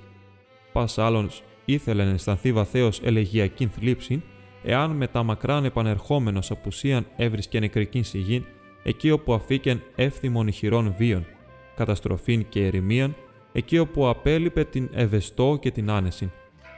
η σεμέ, τα κλειστά παράθυρα, οι χαίνοντες τείχοι, η χορτοφιούσα αυλή, ο απερίφραχτος και παντήλη με όνει αναπεπταμένος κήπος, δεν ήξευρω πώς ενεπεί παραδόξως ικανοποιητική εντύπωση. Μη εφαίνεται ότι θα ελυπούμην εάν εξικολούθη ο οίκος εκείνος να κμάζει, διότι ήταν ο οίκος του Μητάκου, ο οίκος του Λαμπή, του πρώην ταχυδρόμου. Και των ταχυδρόμων τούτων δεν η δυνάμει να μην θεωρώ αίτιον του φόνου του δυστυχού αδελφού μου. Ο καθ' αυτό φωνεύση είχε παραφρονήσει ενώπιόν μου, κατά αυτήν την πρώτη δικαστική ανάκριση, ευθύς ως ευεβαιώθη τίνος καρδία αντιεπέρασεν η σφαίρα, ειν διήφθηνε κατά του φωνέως του αδελφοπιτού του. Αλλά ο σκοπών της υποτυφλής εκδικήσεως ρηφθήσει εκείνης βολής, ο ένοχος ιό του Μητάκου υπεκατέστησε με τα θεφόβου πανουργία στα στήθη του πτωχού αδελφού μου, ώστε είχε την ατυχία να τον ομοιάζει όχι μόνο κατά το ανάστημα και τη στάση, αλλά και κατά αυτά τα ενδύματα. Και το πλέον αποδεδειγμένο ότι μόνο δια τούτο παρέπεισε τον εύπιστο νεανίαν να τον διαδεχθεί εν τη υπηρεσία του, και εγνώστη ότι το τόσο βέβαιος περί του αποτελέσματος της δελειρά πανουργίας του, ώστε προείπε χερεκάκος και αυτήν την ώρα του ολέθρου του αδελφού μου. Όταν εφτάσαμε προ τη οικία Σιμών, εξεπλάγην ειδών έναν πιναρόν, ρακένδυτον γυμνόποδα δερβίσιν, εξερχόμενον της αυλής και τρέχοντα να ανοίξει την θύρα της αμάξης. Αμά, Σουλτανίμ, κοκόνα μπίλμεσιν. Το σώμα μου ανετριχίασεν εκφρίκης. Αυτέ ήσαν εμόνε λέξει α εξεφώνησον ο Κιαμίλ, ότε εν πλήρη δικαστηρίο παραφρονήσας έπιπτε λιπόθυμος πρώτων ποδών μου. Δια των Θεών, Σουλτάνε μου, να μην το μάθει κοκόνα. Και ο απέσιος ήχος της φωνής αυτού, ήχος ον θα ενόμιζε της εξελθόντα εκ βαθέως τεινό τάφου μάλλον παρά εκ ανθρώπου, ετάραξε τόσον τα νεύρα μου, ώστε όταν ερήφθηνη στα σαγκάλας της προσδραμούση μητρός μου, δεν εξεύρω οποίον παράξενον κράμα βδελιγμίας και ήκτου επλήρου την καρδία μου. Ούτως ει χώρισα εις την αυλήν στρέφων τα νότα προς το μέρος, όθεν υπέθετον το βδέλιγμα εκείνο παρεκολουθούν με. Παρά την ετέραν του οίκου μας πλευράν ήταν ανοιχτή η θύρα του κήπου. Εν το κήπο τούτο ακμάζει ακόμη μία μιλέα, υπό τη σκιάν της οποίας τόσον ευτυχή συνεπέζομεν άλλοτε, εγώ και οι αδελφοί μου αλλά οι χειρέ εκείνε φωνέ, οι παιδικοί μας γέλοτες, δεν ακούονται πλέον εκεί. Αιωνίας η γη βασιλεύει υπ' αυτήν και ο λευκός λίθινος σταυρός, προ του οποίου καίει ακίμητο λίχνος, μαρτυρεί την ιερότητα του τόπου. Εκεί κοίται τεθαμένο ο πολύκλαυτο αδελφός μου. Εκεί διεύθυνα δακρυρωών τα βήματά μου. Τα λαμπρότερα ρόδα, τα εκλεκτότερα άνθη κοσμούσι των απαυτήριων αυτού. Ο κήπος ημών ήτο πολύ ατιμέλητο άλλοτε τώρα είναι πλήρης ανθέων, τα οποία φαίνονται ως εάν ανέβλησαν πολυπληθή εκ του τάφου εκείνου και διαχείρισαν ο λίγων κατ' λίγων μέχρι των αποτάτων γωνιών του κήπου. Όλα τα καλλιεργεί ο φτωχός ο Κιαμίλης, εψιθύνησε η μήτρη μου θλιβερός. Ετρίχες μου είναι ορθώθησαν εκ νέου, και στραφείς με τα σπασμωδικώς κινουμένων χιλέων προς τον περιού Ελάλη, σε προστάζω, τον είπων, να μην ξαναπατήσεις στο σπίτι μας. Ω, ο Αρίσκος, ανέκραξε η μήτρη μου, με τα περιγράπτου πόνου. Τι νος το λέγεις, παιδί μου; Άμα φτωχός ούτε ακούει, ούτε μιλεί πλέον. Είναι τρελός ο καημένος. Ο Κιαμίλ προσήλου τους σαλαμπή αυτού οφθαλμούσει στο βάθος του ορίζοντος, ως άνθρωπος ουδόλο εννοών τα περί αυτών συμβαίνοντα. Επί της κεφαλής εφόρει τώρα πρασινόζως των κιουλάφιων δερβίσου, το οποίο τον καθίστα μέχρι γελίου βαθμού υψηλότατον περί το κατεσκλικός αυτού σώμα εκρέματο αερακομμένων το καφτάνιον της ισίν και μοναχικής τάξεως. Οι αγκώνες αυτού διεφαίνοντο δια των ρηγμάτων των ηματίων του, αλλά ήταν εζωσμένος λαμπράν δερματίνην ζώνην, φέρουσαν επί του θηλυκοτήρος μέγαν εκλεχτών λίθων, όνυχα της Μέκας. Η δε μορφή αυτού, είτε ως εκ της απαθίας ενή διετέλει τώρα, είτε ως εκ της επιδράσεως του ηλίου, εφαίνεται υγιεστέρα παρά πρώτερον να κουρεύονται, είπε η μήτρη μου. Βλέπουσα προς αυτόν με τίκτου. Τον έκαμαν Άγιον. Αφότε τρελάθηκε τον έκαμαν Άγιον, και του φιλούν το χέρι και του φέρνουν φαγητά και του φέρνουν ρούχα και θέλουν να τον πάρουν εις του καημακάμι το σπίτι. Μα εκείνος δεν τρώγει παρά ξερό ψωμί. Δεν φορεί παρά αυτά που βλέπεις και κοιμάται κατά γη μες στην αχυρώνα. Και δεν θέλει να φύγει από κοντά μου ό,τι και αν του κάμουν. Μόνο σαν τον στενοχωρήσουν πάρα πολύ, μόνο σαν ταραχθεί, βγάζει μία παράξενη φωνή για το Θεό Σουλτάνε μου, να μην το μάθει κοκόνα. Άλλο από αυτό δεν ήξερε τίποτε. ο αρίσκος ο Κιαμίλης. Και ενώ εκείνη έλεγε ταύτα, εγώ συλλογιζόμην την ανήμερον άλλοτε οργήν της κατά του φωνέως, το παράπονόν της ότι ο πτωχός ημών αδελφός εταράσε το εν το τάφο του, ο σάκης ο φωνές αυτού επάτη το χώμα, έστω και στην άκρα του κόσμου, και ανετριχίαζε το σώμα μου εκ της ιδέας ότι ο φωνεύσε εκείνος περιπατεί καθεκάστην επί αυτού του τάφου του θύματός του, και έτρεμον μην το πληροφορηθεί η ταλέπορος. Αυτό θα την εφώνευεν. Μολατά αυτά, τι είπων, εάν τον διώξεις εσύ, είμαι βέβαιος ότι θα φύγει να πάγει με τους εδικού του. Κάμε μου τη χάρη και διώξε τον από το σπίτι μας. Αμ τι λογίζδα, ανεφώνησε εκείνη σχεδόν δακρύωσα. Εγώ θυμούμαι καμιά φορά εκείνη τη σισουράδα που του έδωσε μια κλωτσιά και τον έδιωξαν από το δωμάτιό μας και λέγω να είχα ένα χέρι απεδό στην πόλη να του δώσω μια στο θηλυκό του πρόσωπο. Και εσύ με λες να τον διώξω εγώ με τα χέρια μου. Κίνο βλέπεις, άφησε την μητέρα του και ήρθε εις εμένα. Κουβαλεί νερό, πάγει στον μήλο, πάγει τα ψωμιά στον φούρνο, σκάφτει τα μπέλια, σκουπίζει την αυλή, καλλιεργεί τα λουλούδια πάνω στον τάφο του Χριστάκι μας. Ω και το κανδύλι θέλει να τα ανάφτει με το χέρι του. Και εγώ θα μαθέ πώς να τον διώξω ύστερα, αφού τον εκείταξα 7 μήνες μέσα στο στρώμα, σαν το παιδί μου. Α το βρει από τον Θεό όποιος τον εκατάντησε σε τέτοια δυστυχία. Έλα, να έχεις την ευχή μου, γιώκα μου. Άφες τον ταλέπορο με τη συμφορά του και πες μου δάμα θες, ευρέθηκε ο φωνιάς. Ωστόσο δεν υπόρεσε να βρεθεί ποιος ήταν. Όχι, απεκρίθην εγώ, ώστι τον έβλεπον ενώπιόν μου. Διότι ανελογίστην όσα μη έλεγε περί αυτού. Παρέβαλον την αγαθότητα του παράφρονος με την δελειράν πανουργίαν του πρώην ταχυδρόμου και δεν ήξευρω να έβρω ποιος εκ των δύο ήταν ο φωνεύς του αδελφού μου.